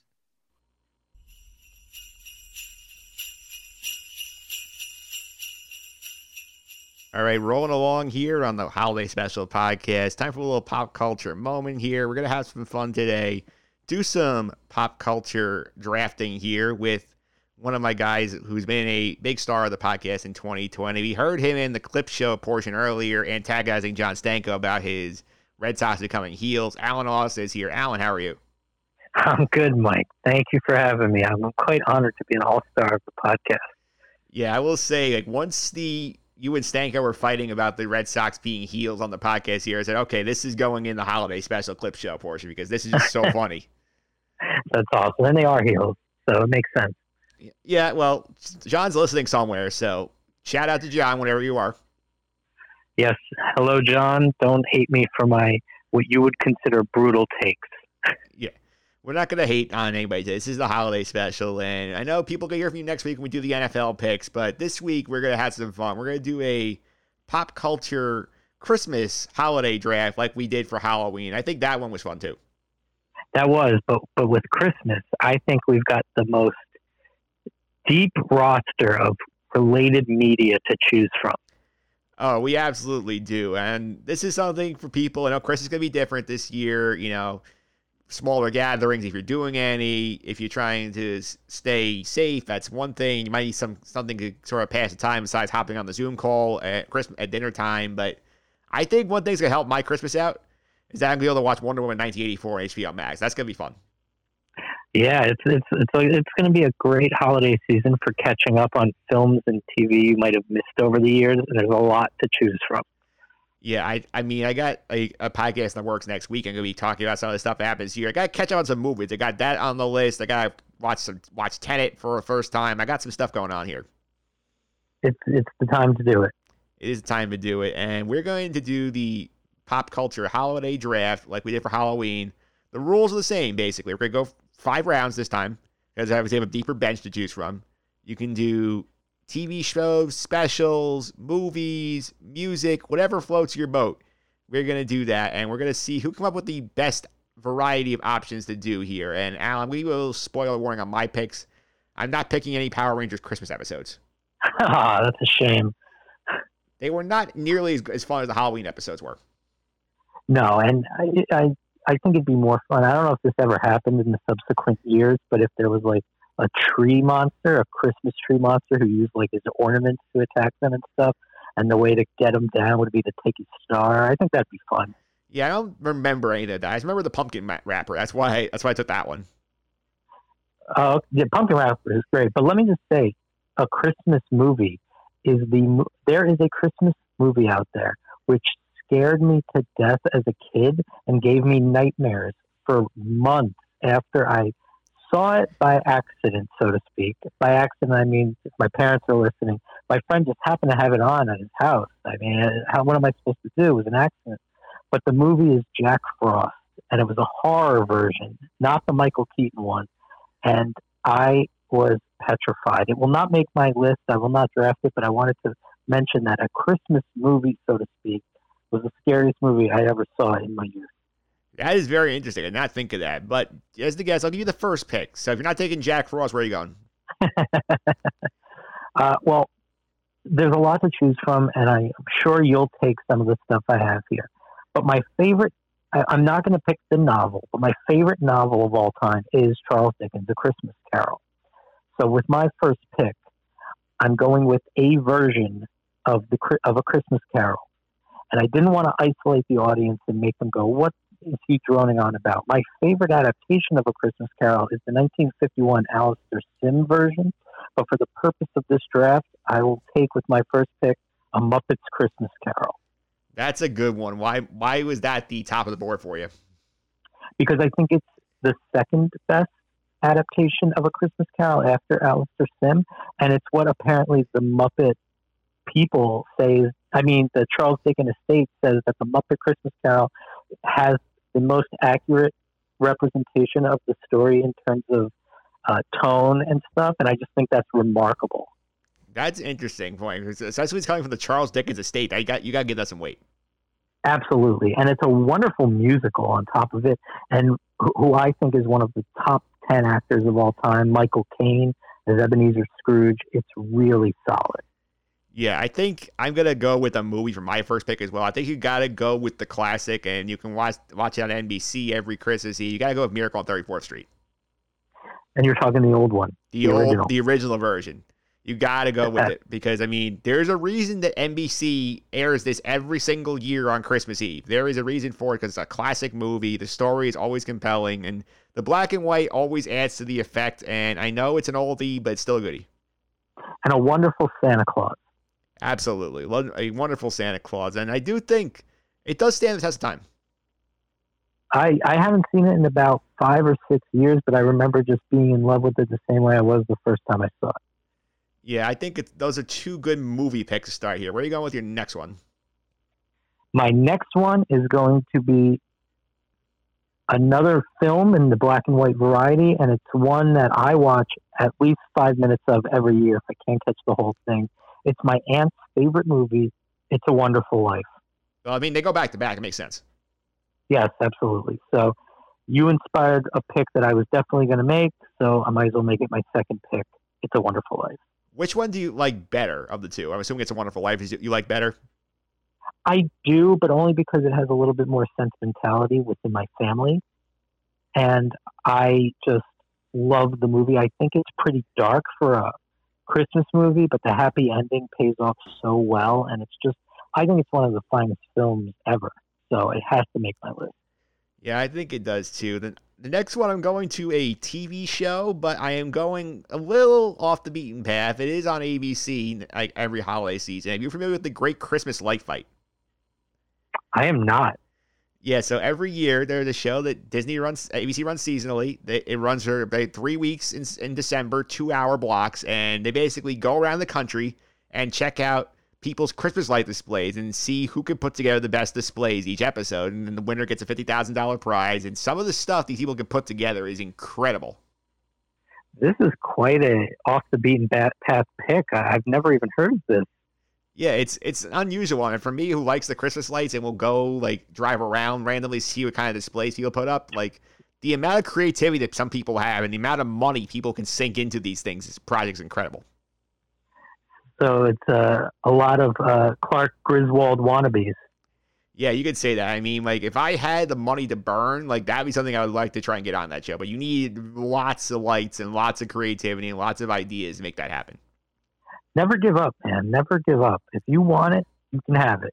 Yeah, I might have to, like, go win another reality show, had the money to get on that reality show. Maybe you can go win Supermarket Sweep, take the winnings, and put it towards the Christmas light. Yeah, Supermarket Sweep. I feel like though that and, like, Amazing Race are the two I could do well on. I don't think I could do well on any of the others. Well, then there's your start. There's your starting point. Yeah, I think it is a good starting point. I think The Great Christmas Light Fight is a fun thing. It's two episodes basically back-to-back in a two-hour block, so you can watch an hour and then that, skip the second if it's not for you. But I think it's it's highly enjoyable. Awesome. I'll have to look into it. All right, where are you going with your next one? Now, my next one, I'm going to mix it up a little bit. I'm going to go with, first of all, can I just say that Christmas music, there are at least twenty-five songs that can be considered the best Christmas song, right? Depending on who you ask. Yes. Like, it's that wide a range, but I'm going with one that I might catch some heat for because it's a little bit of a popular opinion one, but I do think it is a fantastic Christmas song. Mariah Carey, All I Want for Christmas Is You. Definitely, not, definitely one that you hear on the radio all the time this time of year. Absolutely. And I think it's a fantastic pop song. It's a fantastic Christmas song. And I was debating which songs to go with. You have all the Christmassy songs that have been sung by multiple people over the years. You have Bruce Springsteen's Santa Claus Is Coming to Town, which is a phenomenal song. And you have Feliz Navidad, just a lot of catchy jingles. Paul McCartney, Wonderful Christmas Time.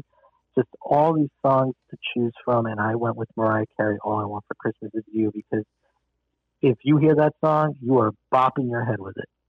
Oh, absolutely. I mean, I, this is something that, like, is a popular Alexa request. You can, I, I obviously, you know, you're home for the holidays, and that always gets a request of somebody saying, hey, Alexa, play All I Want for Christmas Is You.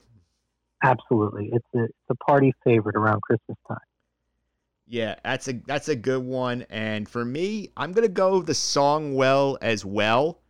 And this is the song that we use on I've used on the in- intro for the Winter Wonderland for the holiday special podcast the last three years. We're going to go with Walking in a Winter Wonderland. I have a sample already prepared. This is what we heard at the top of the podcast.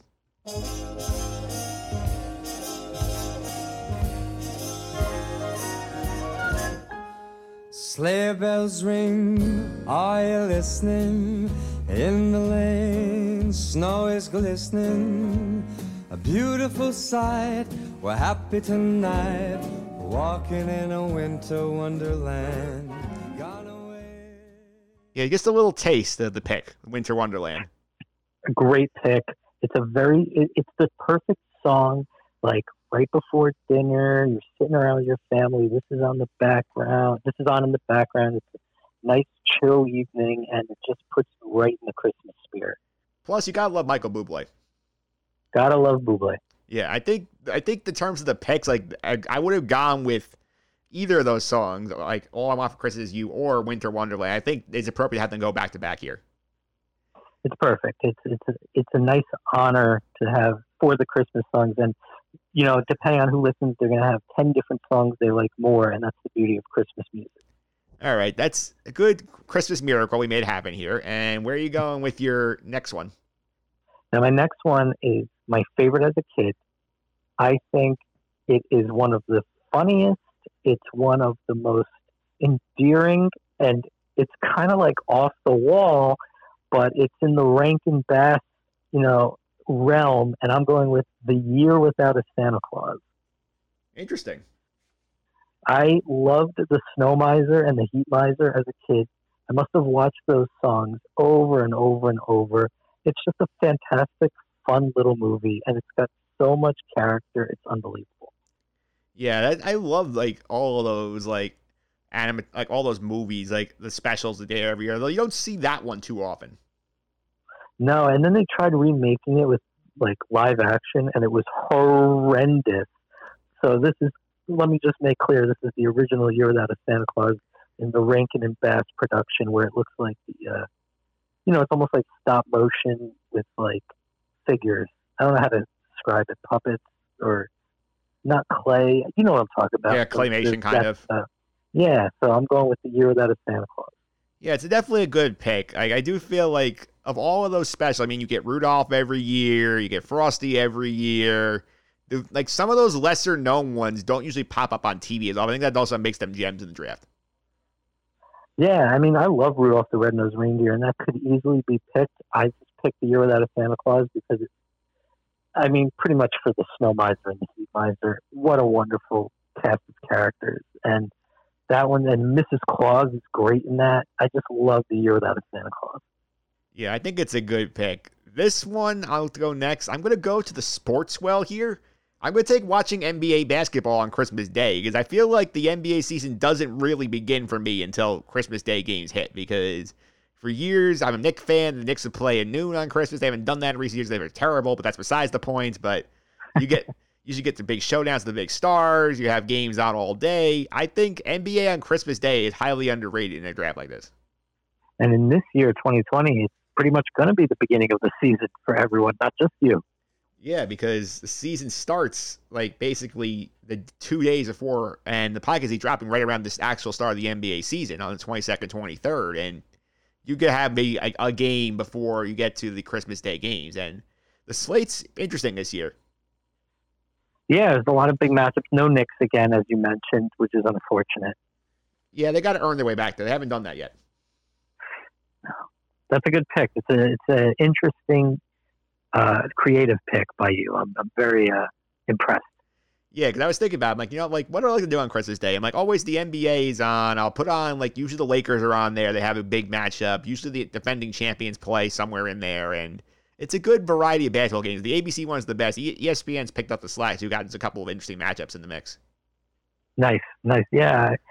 I used to watch it more because there, my family used to go to a, my aunt's house for Christmas, and they would always have it on. So I'd sit there and watch two games or so while everyone else just hangs out. But since we stopped going there for various reasons, nothing bad, just age and different traditions, I haven't watched. I have not watched N B A on Christmas Day in the last couple of years, I have to admit. Would you like to hear this year's N B A Christmas schedule? Sure, hit me. Okay, noon on Christmas Day. This is usually the Knicks slot. We have Zion the Pelicans going to Miami to take on the Heat. That's the first one. That's a good one. Game two. This one's taking a hit because of the because of injuries here. The Warriors are going to Milwaukee to take on Giannis and the Bucks, after, fresh off of his Supermax extension. I feel like that's going to be a that's going to go the Bucks way right now. I think it will, probably. Five o'clock, New York flavor. Brooklyn Nets head to Boston and take on the Celtics. Is K D going to play? K D's going to play. Then it's going to be quite. That might be the most. That's the most intriguing matchup you've listed so far. I think the next one is better. The next one we have here, Luka Doncic and the Mavericks head to head to L A to take on the Lakers. That is fantastic. I'm a huge Luka Doncic fan and a huge LeBron James fan, so you're right. That did up the ante. Yeah, I think that's the last A B C game. I feel like is the eight o'clock game. I feel like they did they did five and eight. I feel like they're ones they had. And there's one more, right? There is one more. It's usually a West Coast game, as the case here. Clippers, Nuggets. I like the Nuggets. I, I don't think that's as intriguing a matchup as the last one you said, but I do like the, the Nuggets a lot. Yeah, that's your trip. That's it. That's your N B A uh, quintuple header on Christmas Day, and I, this is also a big Christmas sports year because you have a football game on Christmas Day. You have the Saints and the Vikings playing on, like, this is usually a Thursday night. They don't play on Christmas Eve. They push it to a Friday special. And they actually have, I think, the Big Ten's playing four college basketball games on Christmas Day. So if you like sports, it's a good Christmas for you. Sounds like uh, quite an addition to the amount of films and T V you'll have time to watch. Yeah, the, the Big Ten one is interesting to me just because this is one where they're clearly just taking advantage of the pandemic, like, restrictions where the kids obviously are not going home for Christmas. So the Big Ten said, hey, Big Ten Network wants content. Let's give them four games. Sounds about right. Yeah, it does sound about right. And there's one more pick each for us. You have your last one. Where are you going? I'm torn. You've mixed it up with different kinds of media. I'm not as creative as you. I'm going to say that it's between two things. I don't know what to pick. I'm a, you know what? I'll go with Doctor Seuss's How the Grinch Stole Christmas, the cartoon. Ooh, the cartoon. I like that version.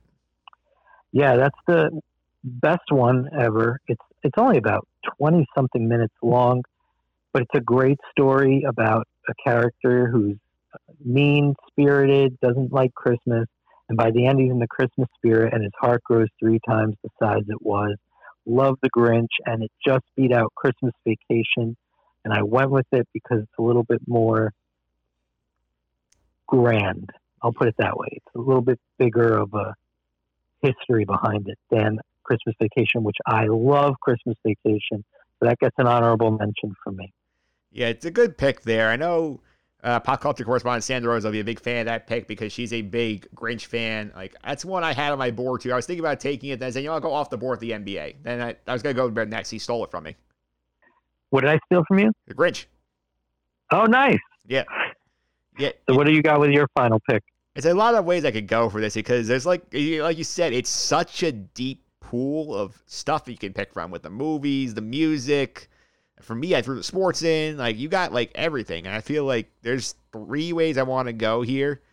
I I, I could go with Charlie Brown Christmas. I feel like it's an instant classic. I feel like it helps out a lot, and you, you have to watch it. I feel like the Toy Story Christmas special, Toy Story, like the Toy Story The Time Forgot, I feel like that's also an underrated, it's become interesting in the last couple of years. But I think I'm going to go one more movie here. I'm going to take Elf.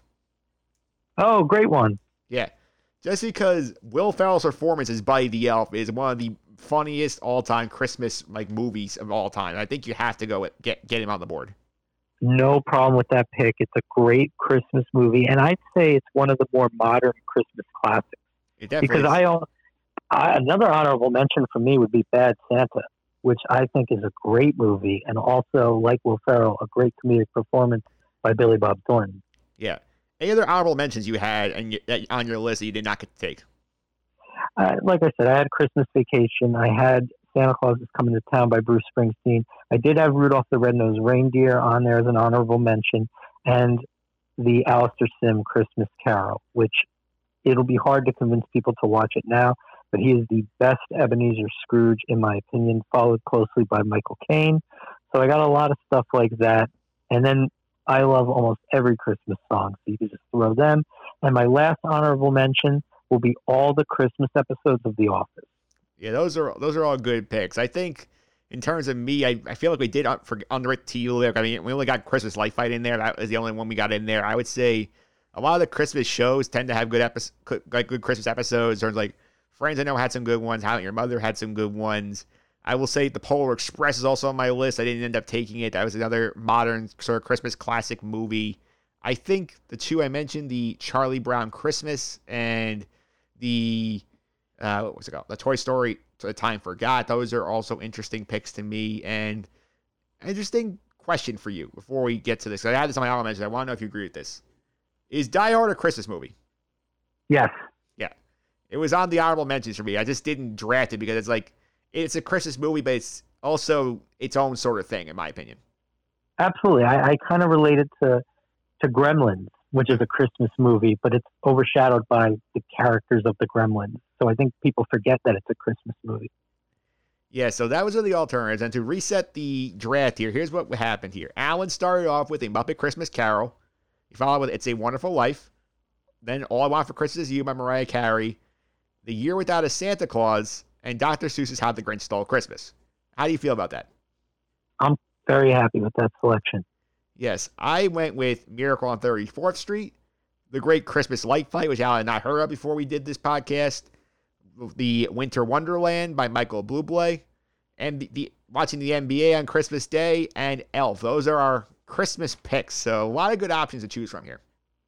Absolutely, and I, you know, other than Light Bright, I can't knock any of you, and I'm not knocking Light Bright, I just haven't seen it. Light Bright, Light Fight, what's it called? The Great Christmas Light Fight. Okay, I haven't seen it, so I can't comment, but your other four picks, very impressed with, and can't go wrong for sure. Indeed. Alan, thanks for all the time. I really appreciate it. Before I let you go, how can people follow on social media and keep up with some of the stuff you're up to?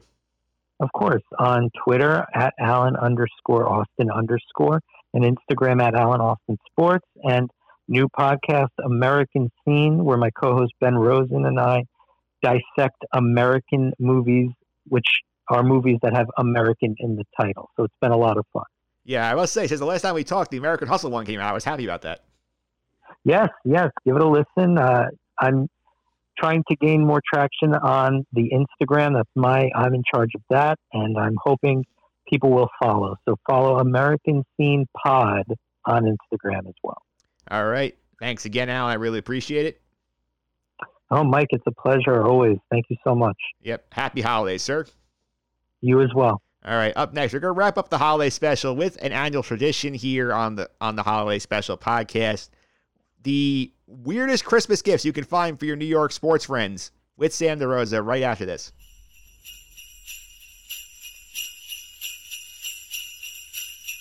All right, we are back here on the podcast, wrapping things up on the holiday special, talking about the third annual Weird Holiday Gifts of New York Sports segment here. Join me again, an annual staple on the Holiday Special Podcast, our pop culture correspondent, Sandra Rosa is here. Sam, how are you? Good. Thanks for having me back for the third consecutive year. This yep. is fun. And our second consecutive week, because we were just talking on Saturday with our good friends, with our friends Pete and Nick about, about The Mandalorian. Still not over The Mandalorian finale, to be honest with you. Yeah, and we got the news. It's going to be, you know, Boba Fett first and then Mando Season three. I think that's going to be fun. It's going to be fun, but I'm a little upset that I was not right. To yeah. be honest. Yeah. I think it's, you know, we'll see. But I think that's a discussion for another day. I think once we, we'll talk about this next week on the pop culture year-end party, but we're going to while you're here. Holiday. So excited. Yeah, I am too. Holiday gifts. This year, I'll make sure it's actually in the Holiday Special Podcast, not two weeks later due to technical glitches like last year. Hey, I mean, things happen, you know, where yeah. everyone wants gifts all year round. So yeah. yeah, last year was a January gift party. So to reset the history of this thing. Year one of the holiday special, when I talked to Rick Cerrone, the end of this podcast, Sam and our good friend Mario Matiga did a roundtable of New York sports gifts, the worst ones you give to each fan. Mary cannot join us year two. We brought in our good friend Jill Venditti for year two. This year, with the Zoom situation, we're going just you and me. Just keep the tradition alive. Heck yeah. We'll do like quick rapid fire, you know, two-person duo. I feel like we're the best duo, to be honest. Yeah. Yeah, I think this is true. Will Schneiderhan somewhere. He was on here earlier. I know. He's, he claims the official co-host status, but you are getting up there in terms of trying to uh, chase him down. I'm always chasing Will down. Always. Yeah. yeah, we are chasing Will down right now. We're gonna what we're gonna do here is we know that sometimes, you know, holiday gifts happen unexpectedly. Maybe you get a gift you weren't expecting. You find one in the mail that you weren't planning on. You're like, oh no, what do I do for this person? You remember, oh, they're a sports fan.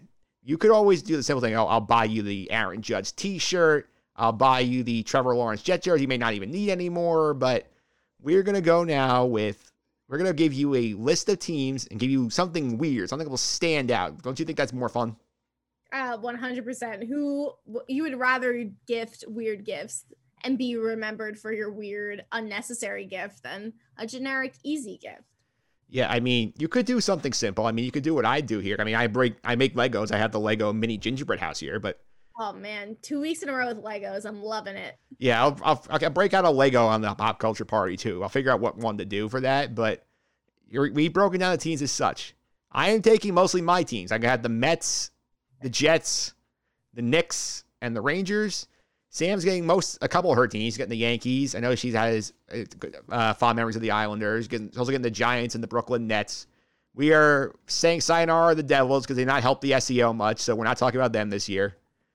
But in honor of Sam's contributions, our pop culture correspondent, we're going to do a couple, little bit of pop culture lightning round at the end of this. So I'm excited. I am too. So here's the rules. We're going to give you the description of the gift. I'm going to show you. We are doing this on Zoom, so if this is a very visual part of the podcast. So if you want to watch the Zoom video, go on YouTube. Mike Phillips on YouTube. Check that out. You can see our lovely faces on here. And, and we'll put the picture of the gifts on here. And we are going to describe them. We're going to give you the price, give you what you need to know about it. And then we are going to rate them on the fruitcake scale of one, which is, eh, okay, up to five, which is like cuckoo bananas. You need to get this to distinguish yourself. I like your uh, scale a lot. Yeah. I think it's a fun scale, and since I'm gonna be since I'm gonna be a gentleman here, I'm gonna let you go first. I'm gonna let you. We're gonna go to the Yankees first. So what'd you find for the Yankees? All right, so I'll pick my top one. Um, all right, so it is labeled. So now I do want to preface this by I used solely Etsy because you know you're we want to promote small businesses. We want to promote you know artists and whatnot. Of course. Um, so supporting small businesses and artists. A little disclaimer. Uh, I want everything off of Etsy dot com. Um, anyway, so for the New York Yankees, the gift that I've chosen is called the New York Yankee Baseball Glove Lamp. Okay. Made by that lamp guy. It is a lamp, you know, your generic lamp with the little like clicky thing. Yes. You know, like little, I don't know exactly what it's called. I'm not a lamp enthusiast. Let's call it a switch. A little switch, yeah, well, like a pull switch. Yeah. It has a baseball on the, you know, on the little pull switch. And um, oddly enough, it has a full-on glove at the bottom. And it is the weirdest thing. And the more, the worst thing about this gift is it costs one hundred forty-nine dollars and ninety-five cents. What? Wait, and what? one hundred forty-nine dollars? For a lamp. ninety-five cents. So basically, if you round that bad boy up, it's one hundred fifty dollars and it's a lamp. May I interrupt for one second? What the hell's going on out here? You're spending one hundred fifty dollars on this lamp? Yeah. I mean, like, I can't figure out what it, you know, why it costs this much. It's a table lamp. It's not even a floor lamp that sits on your floor. You know what I mean? It's not that huge. So it's just one of those like, hmm, I wonder. It get, this guy gets rave reviews. His name is The Lamp Guy. So you're probably paying so, for the craftsmanship there. I guess so. I, I mean, I'm sure everything's done by hand, but one hundred fifty dollars blows my mind. So where on the fruitcake scale is this? That's going to have to bump me up to like a solid four. Like this is a strange, like a very strange gift.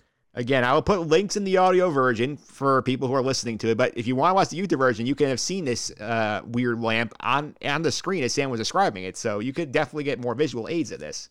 My terrible descriptions. Yeah.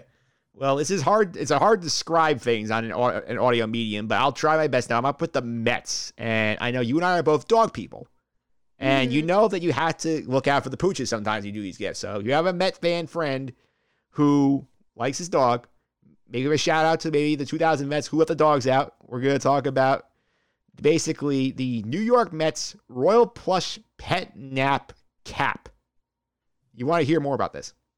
Oh, one hundred percent. You've intrigued my interest. So basically, you have a dog. I know you have a dog named Lucy, and you know she's the right size. It's about a medium-sized dog. This is a basically a dog bed in the shape of a new a giant New York Mets cap. Your pooch can climb inside the cap and sleep on the bed inside.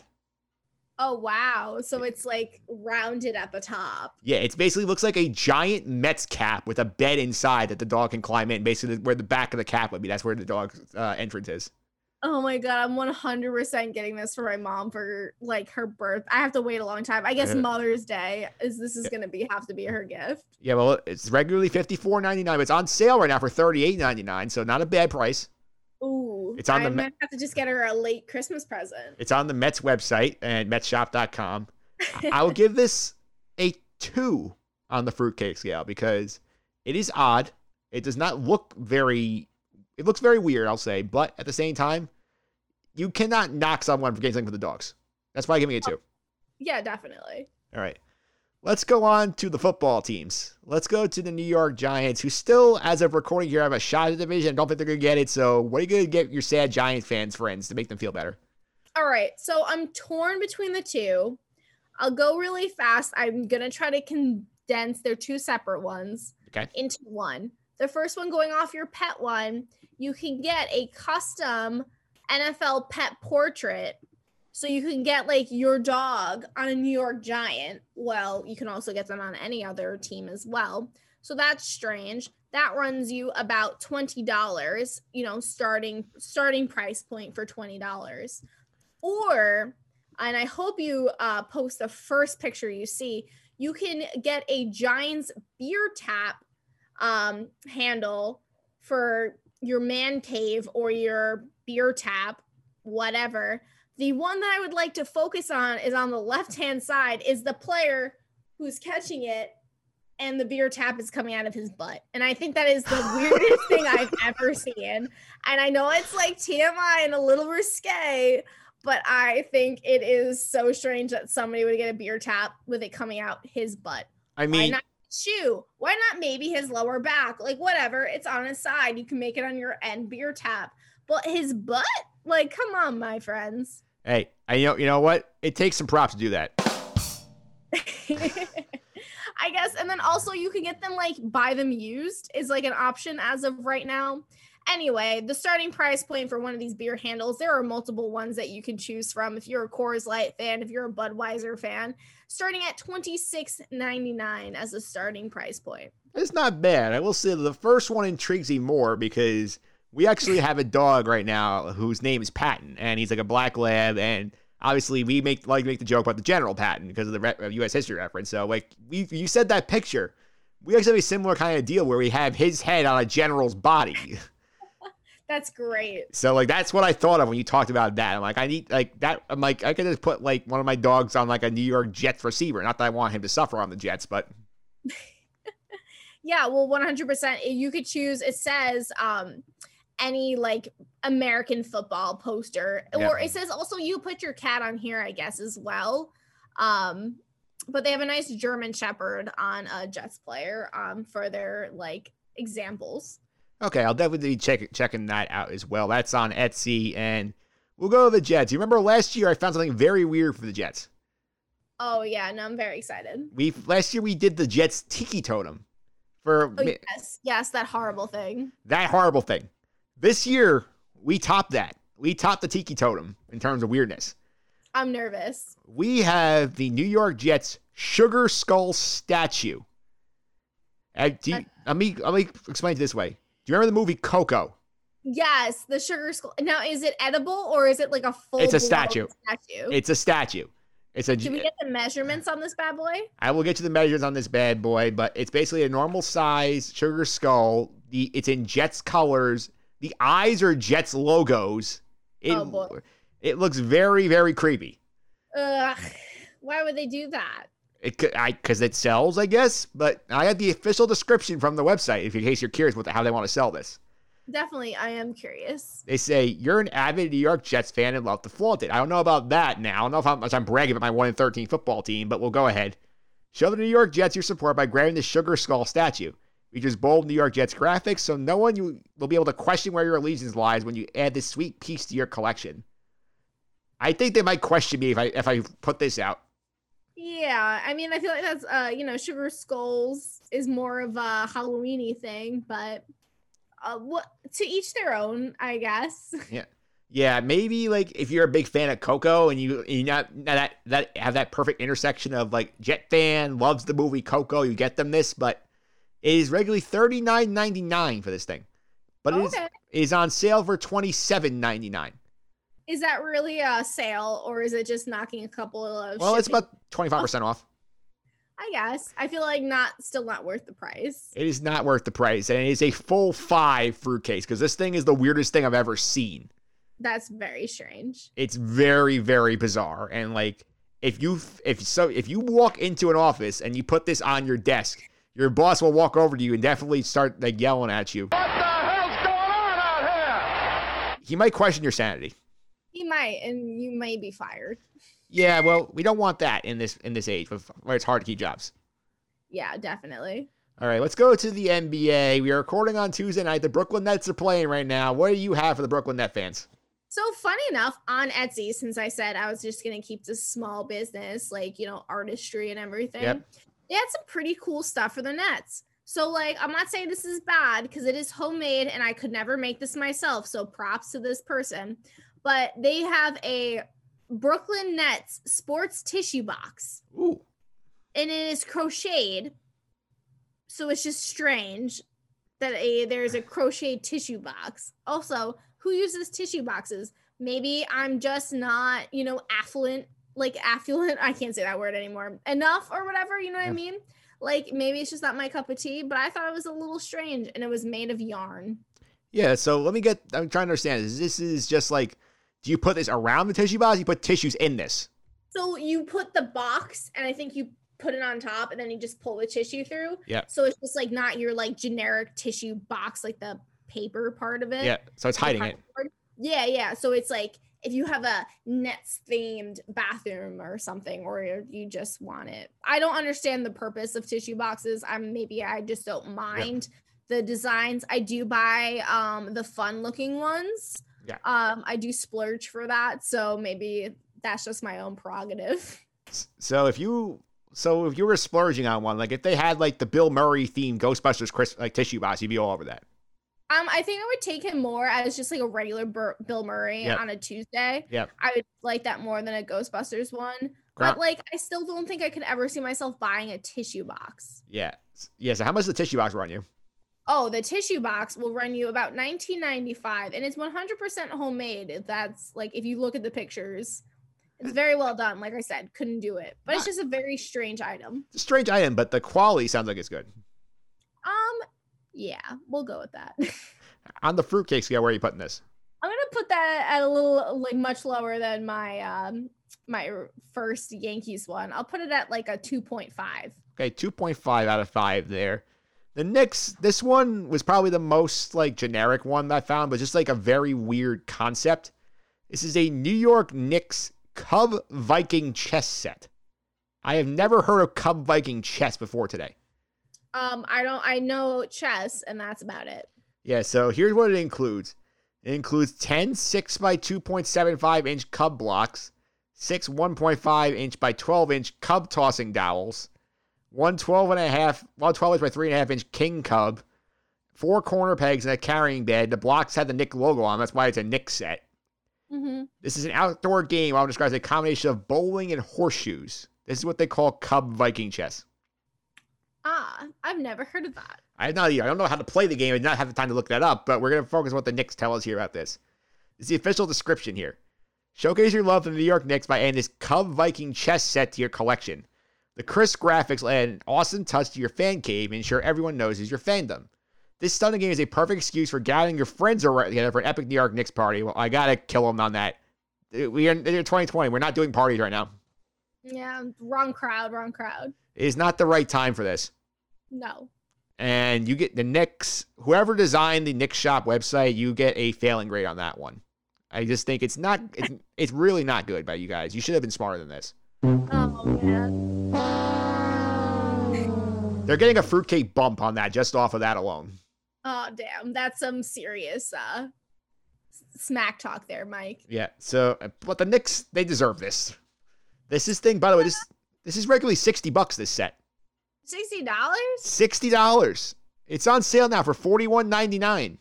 Oh, man.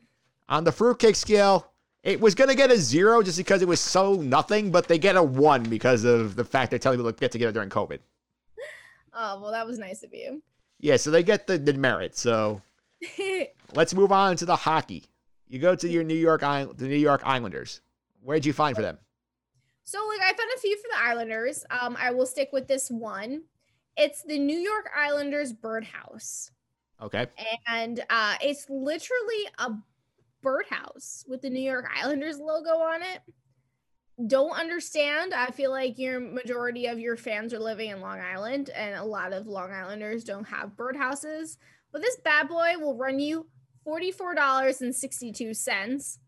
right now there's only one available. So I don't know how many they originally put out. They could have just put out one and there's one available, but it's telling me that it's almost gone and I should buy right now. If you want uh, it. Yeah. But I mean, like, hey, listen, listen, again, very well crafted, cannot craft things at all. Not, did not do well in tech class in middle school, but it's just like a weird gift to give an Islanders fan. Like, you know, it's like, oh wow, like Uncle Jim loves the Islanders. Like, let's get him the birdhouse. Like, I don't understand where that that equates in my brain, but that, here we are. That's a very narrow intersection between Islander fan and bird watcher.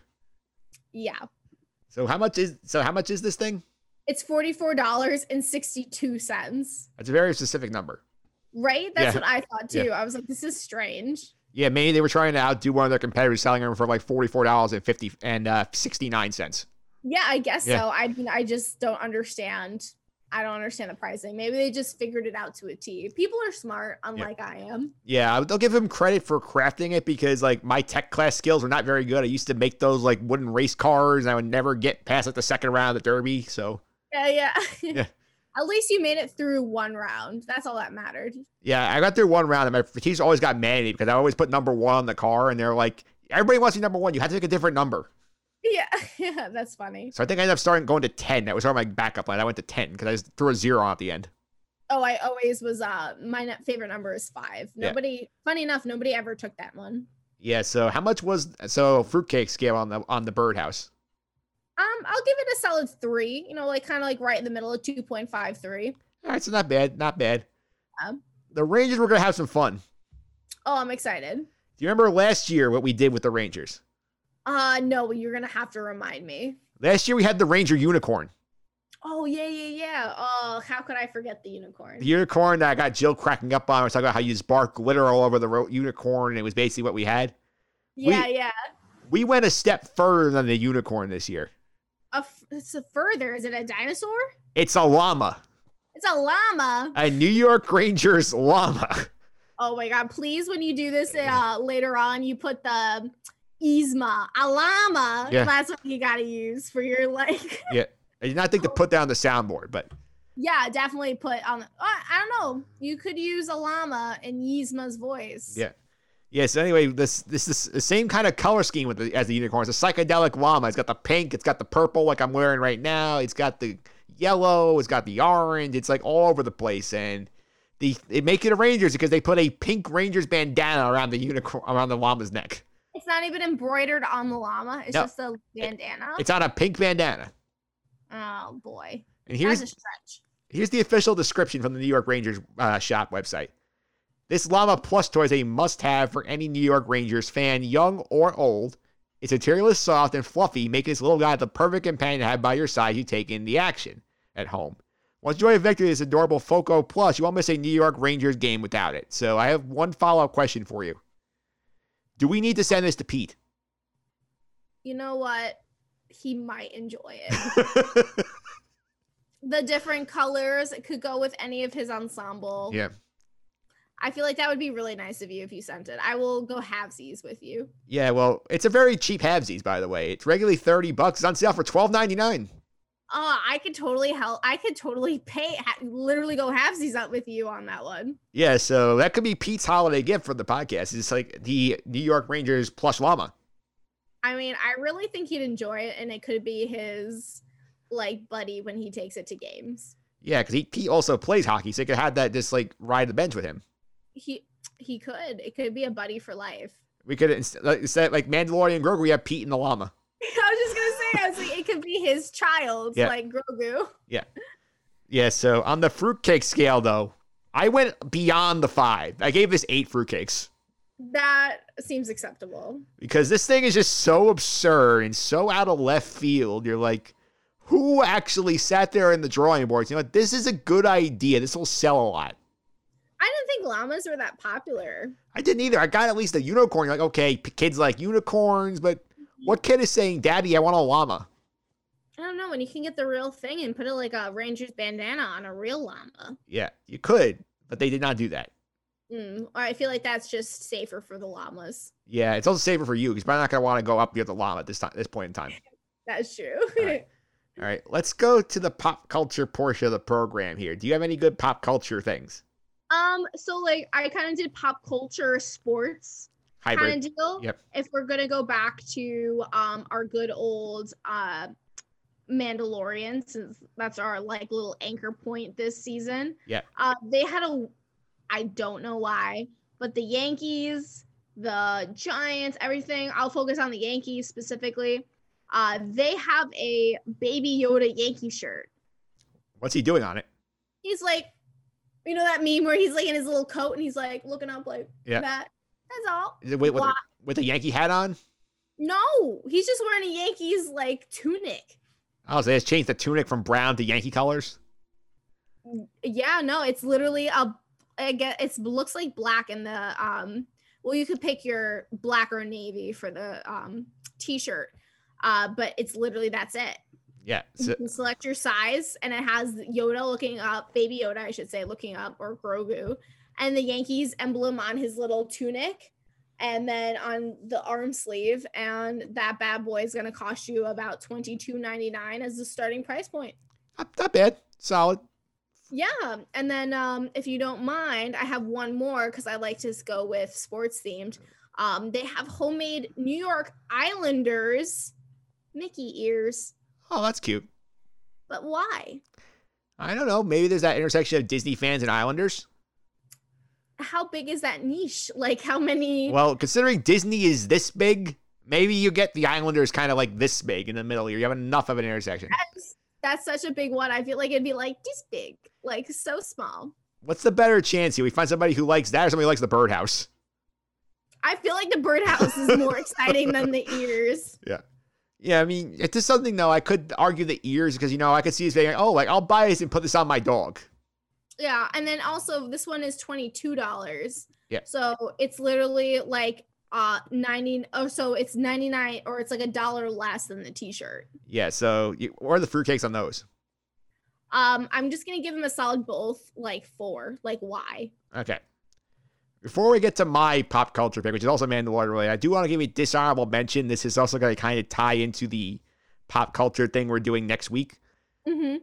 Do you remember when we had a Tiger King in our lives? Uh, yes. Yeah. I don't want to say what I bought for Tiger King, but I have something Tiger King related in my wardrobe. Okay, I'm not going to ask what it is. We'll leave that for the, as a mystery to the audience. Oh, but, boy. But right now, you, you you could actually go to the official Tiger King website if you want to relive that bizarre portion of the pandemic when that was the biggest thing since sliced bread. So there's a, I went on this website earlier. They literally have a line of themed products called Carol Did It, based on Carol Baskin. Oh, boy. And one of them is Carol Killed Kenny socks, like Tiger wearing the Kenny jacket from South Park. That's so funny. I will say I didn't even bother rating this, but if you bought anything from this website and supported these maniacs, please do me a favor and click unsubscribe on this podcast, please. We do not want you guys. Oh, my God. You need to get the sound bite. I will never financially recover from this. Yeah. So if if you hear this, like if I hear that you did that, here is what I'm going to think when I hear you bought off the Tiger King site. I'm like, no, God! No! God, please, no! No! No! No! Exactly how I felt watching the Jets last week, too.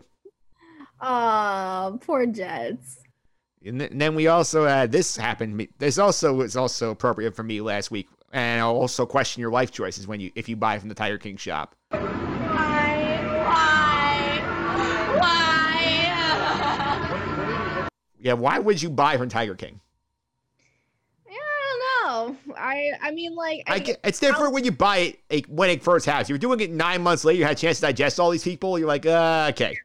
I mean, I bought, like, nothing from the Tiger King anything. It was a Jaguars-related item. Well, that's different. It's like, I'm not saying... I'm saying not don't support them.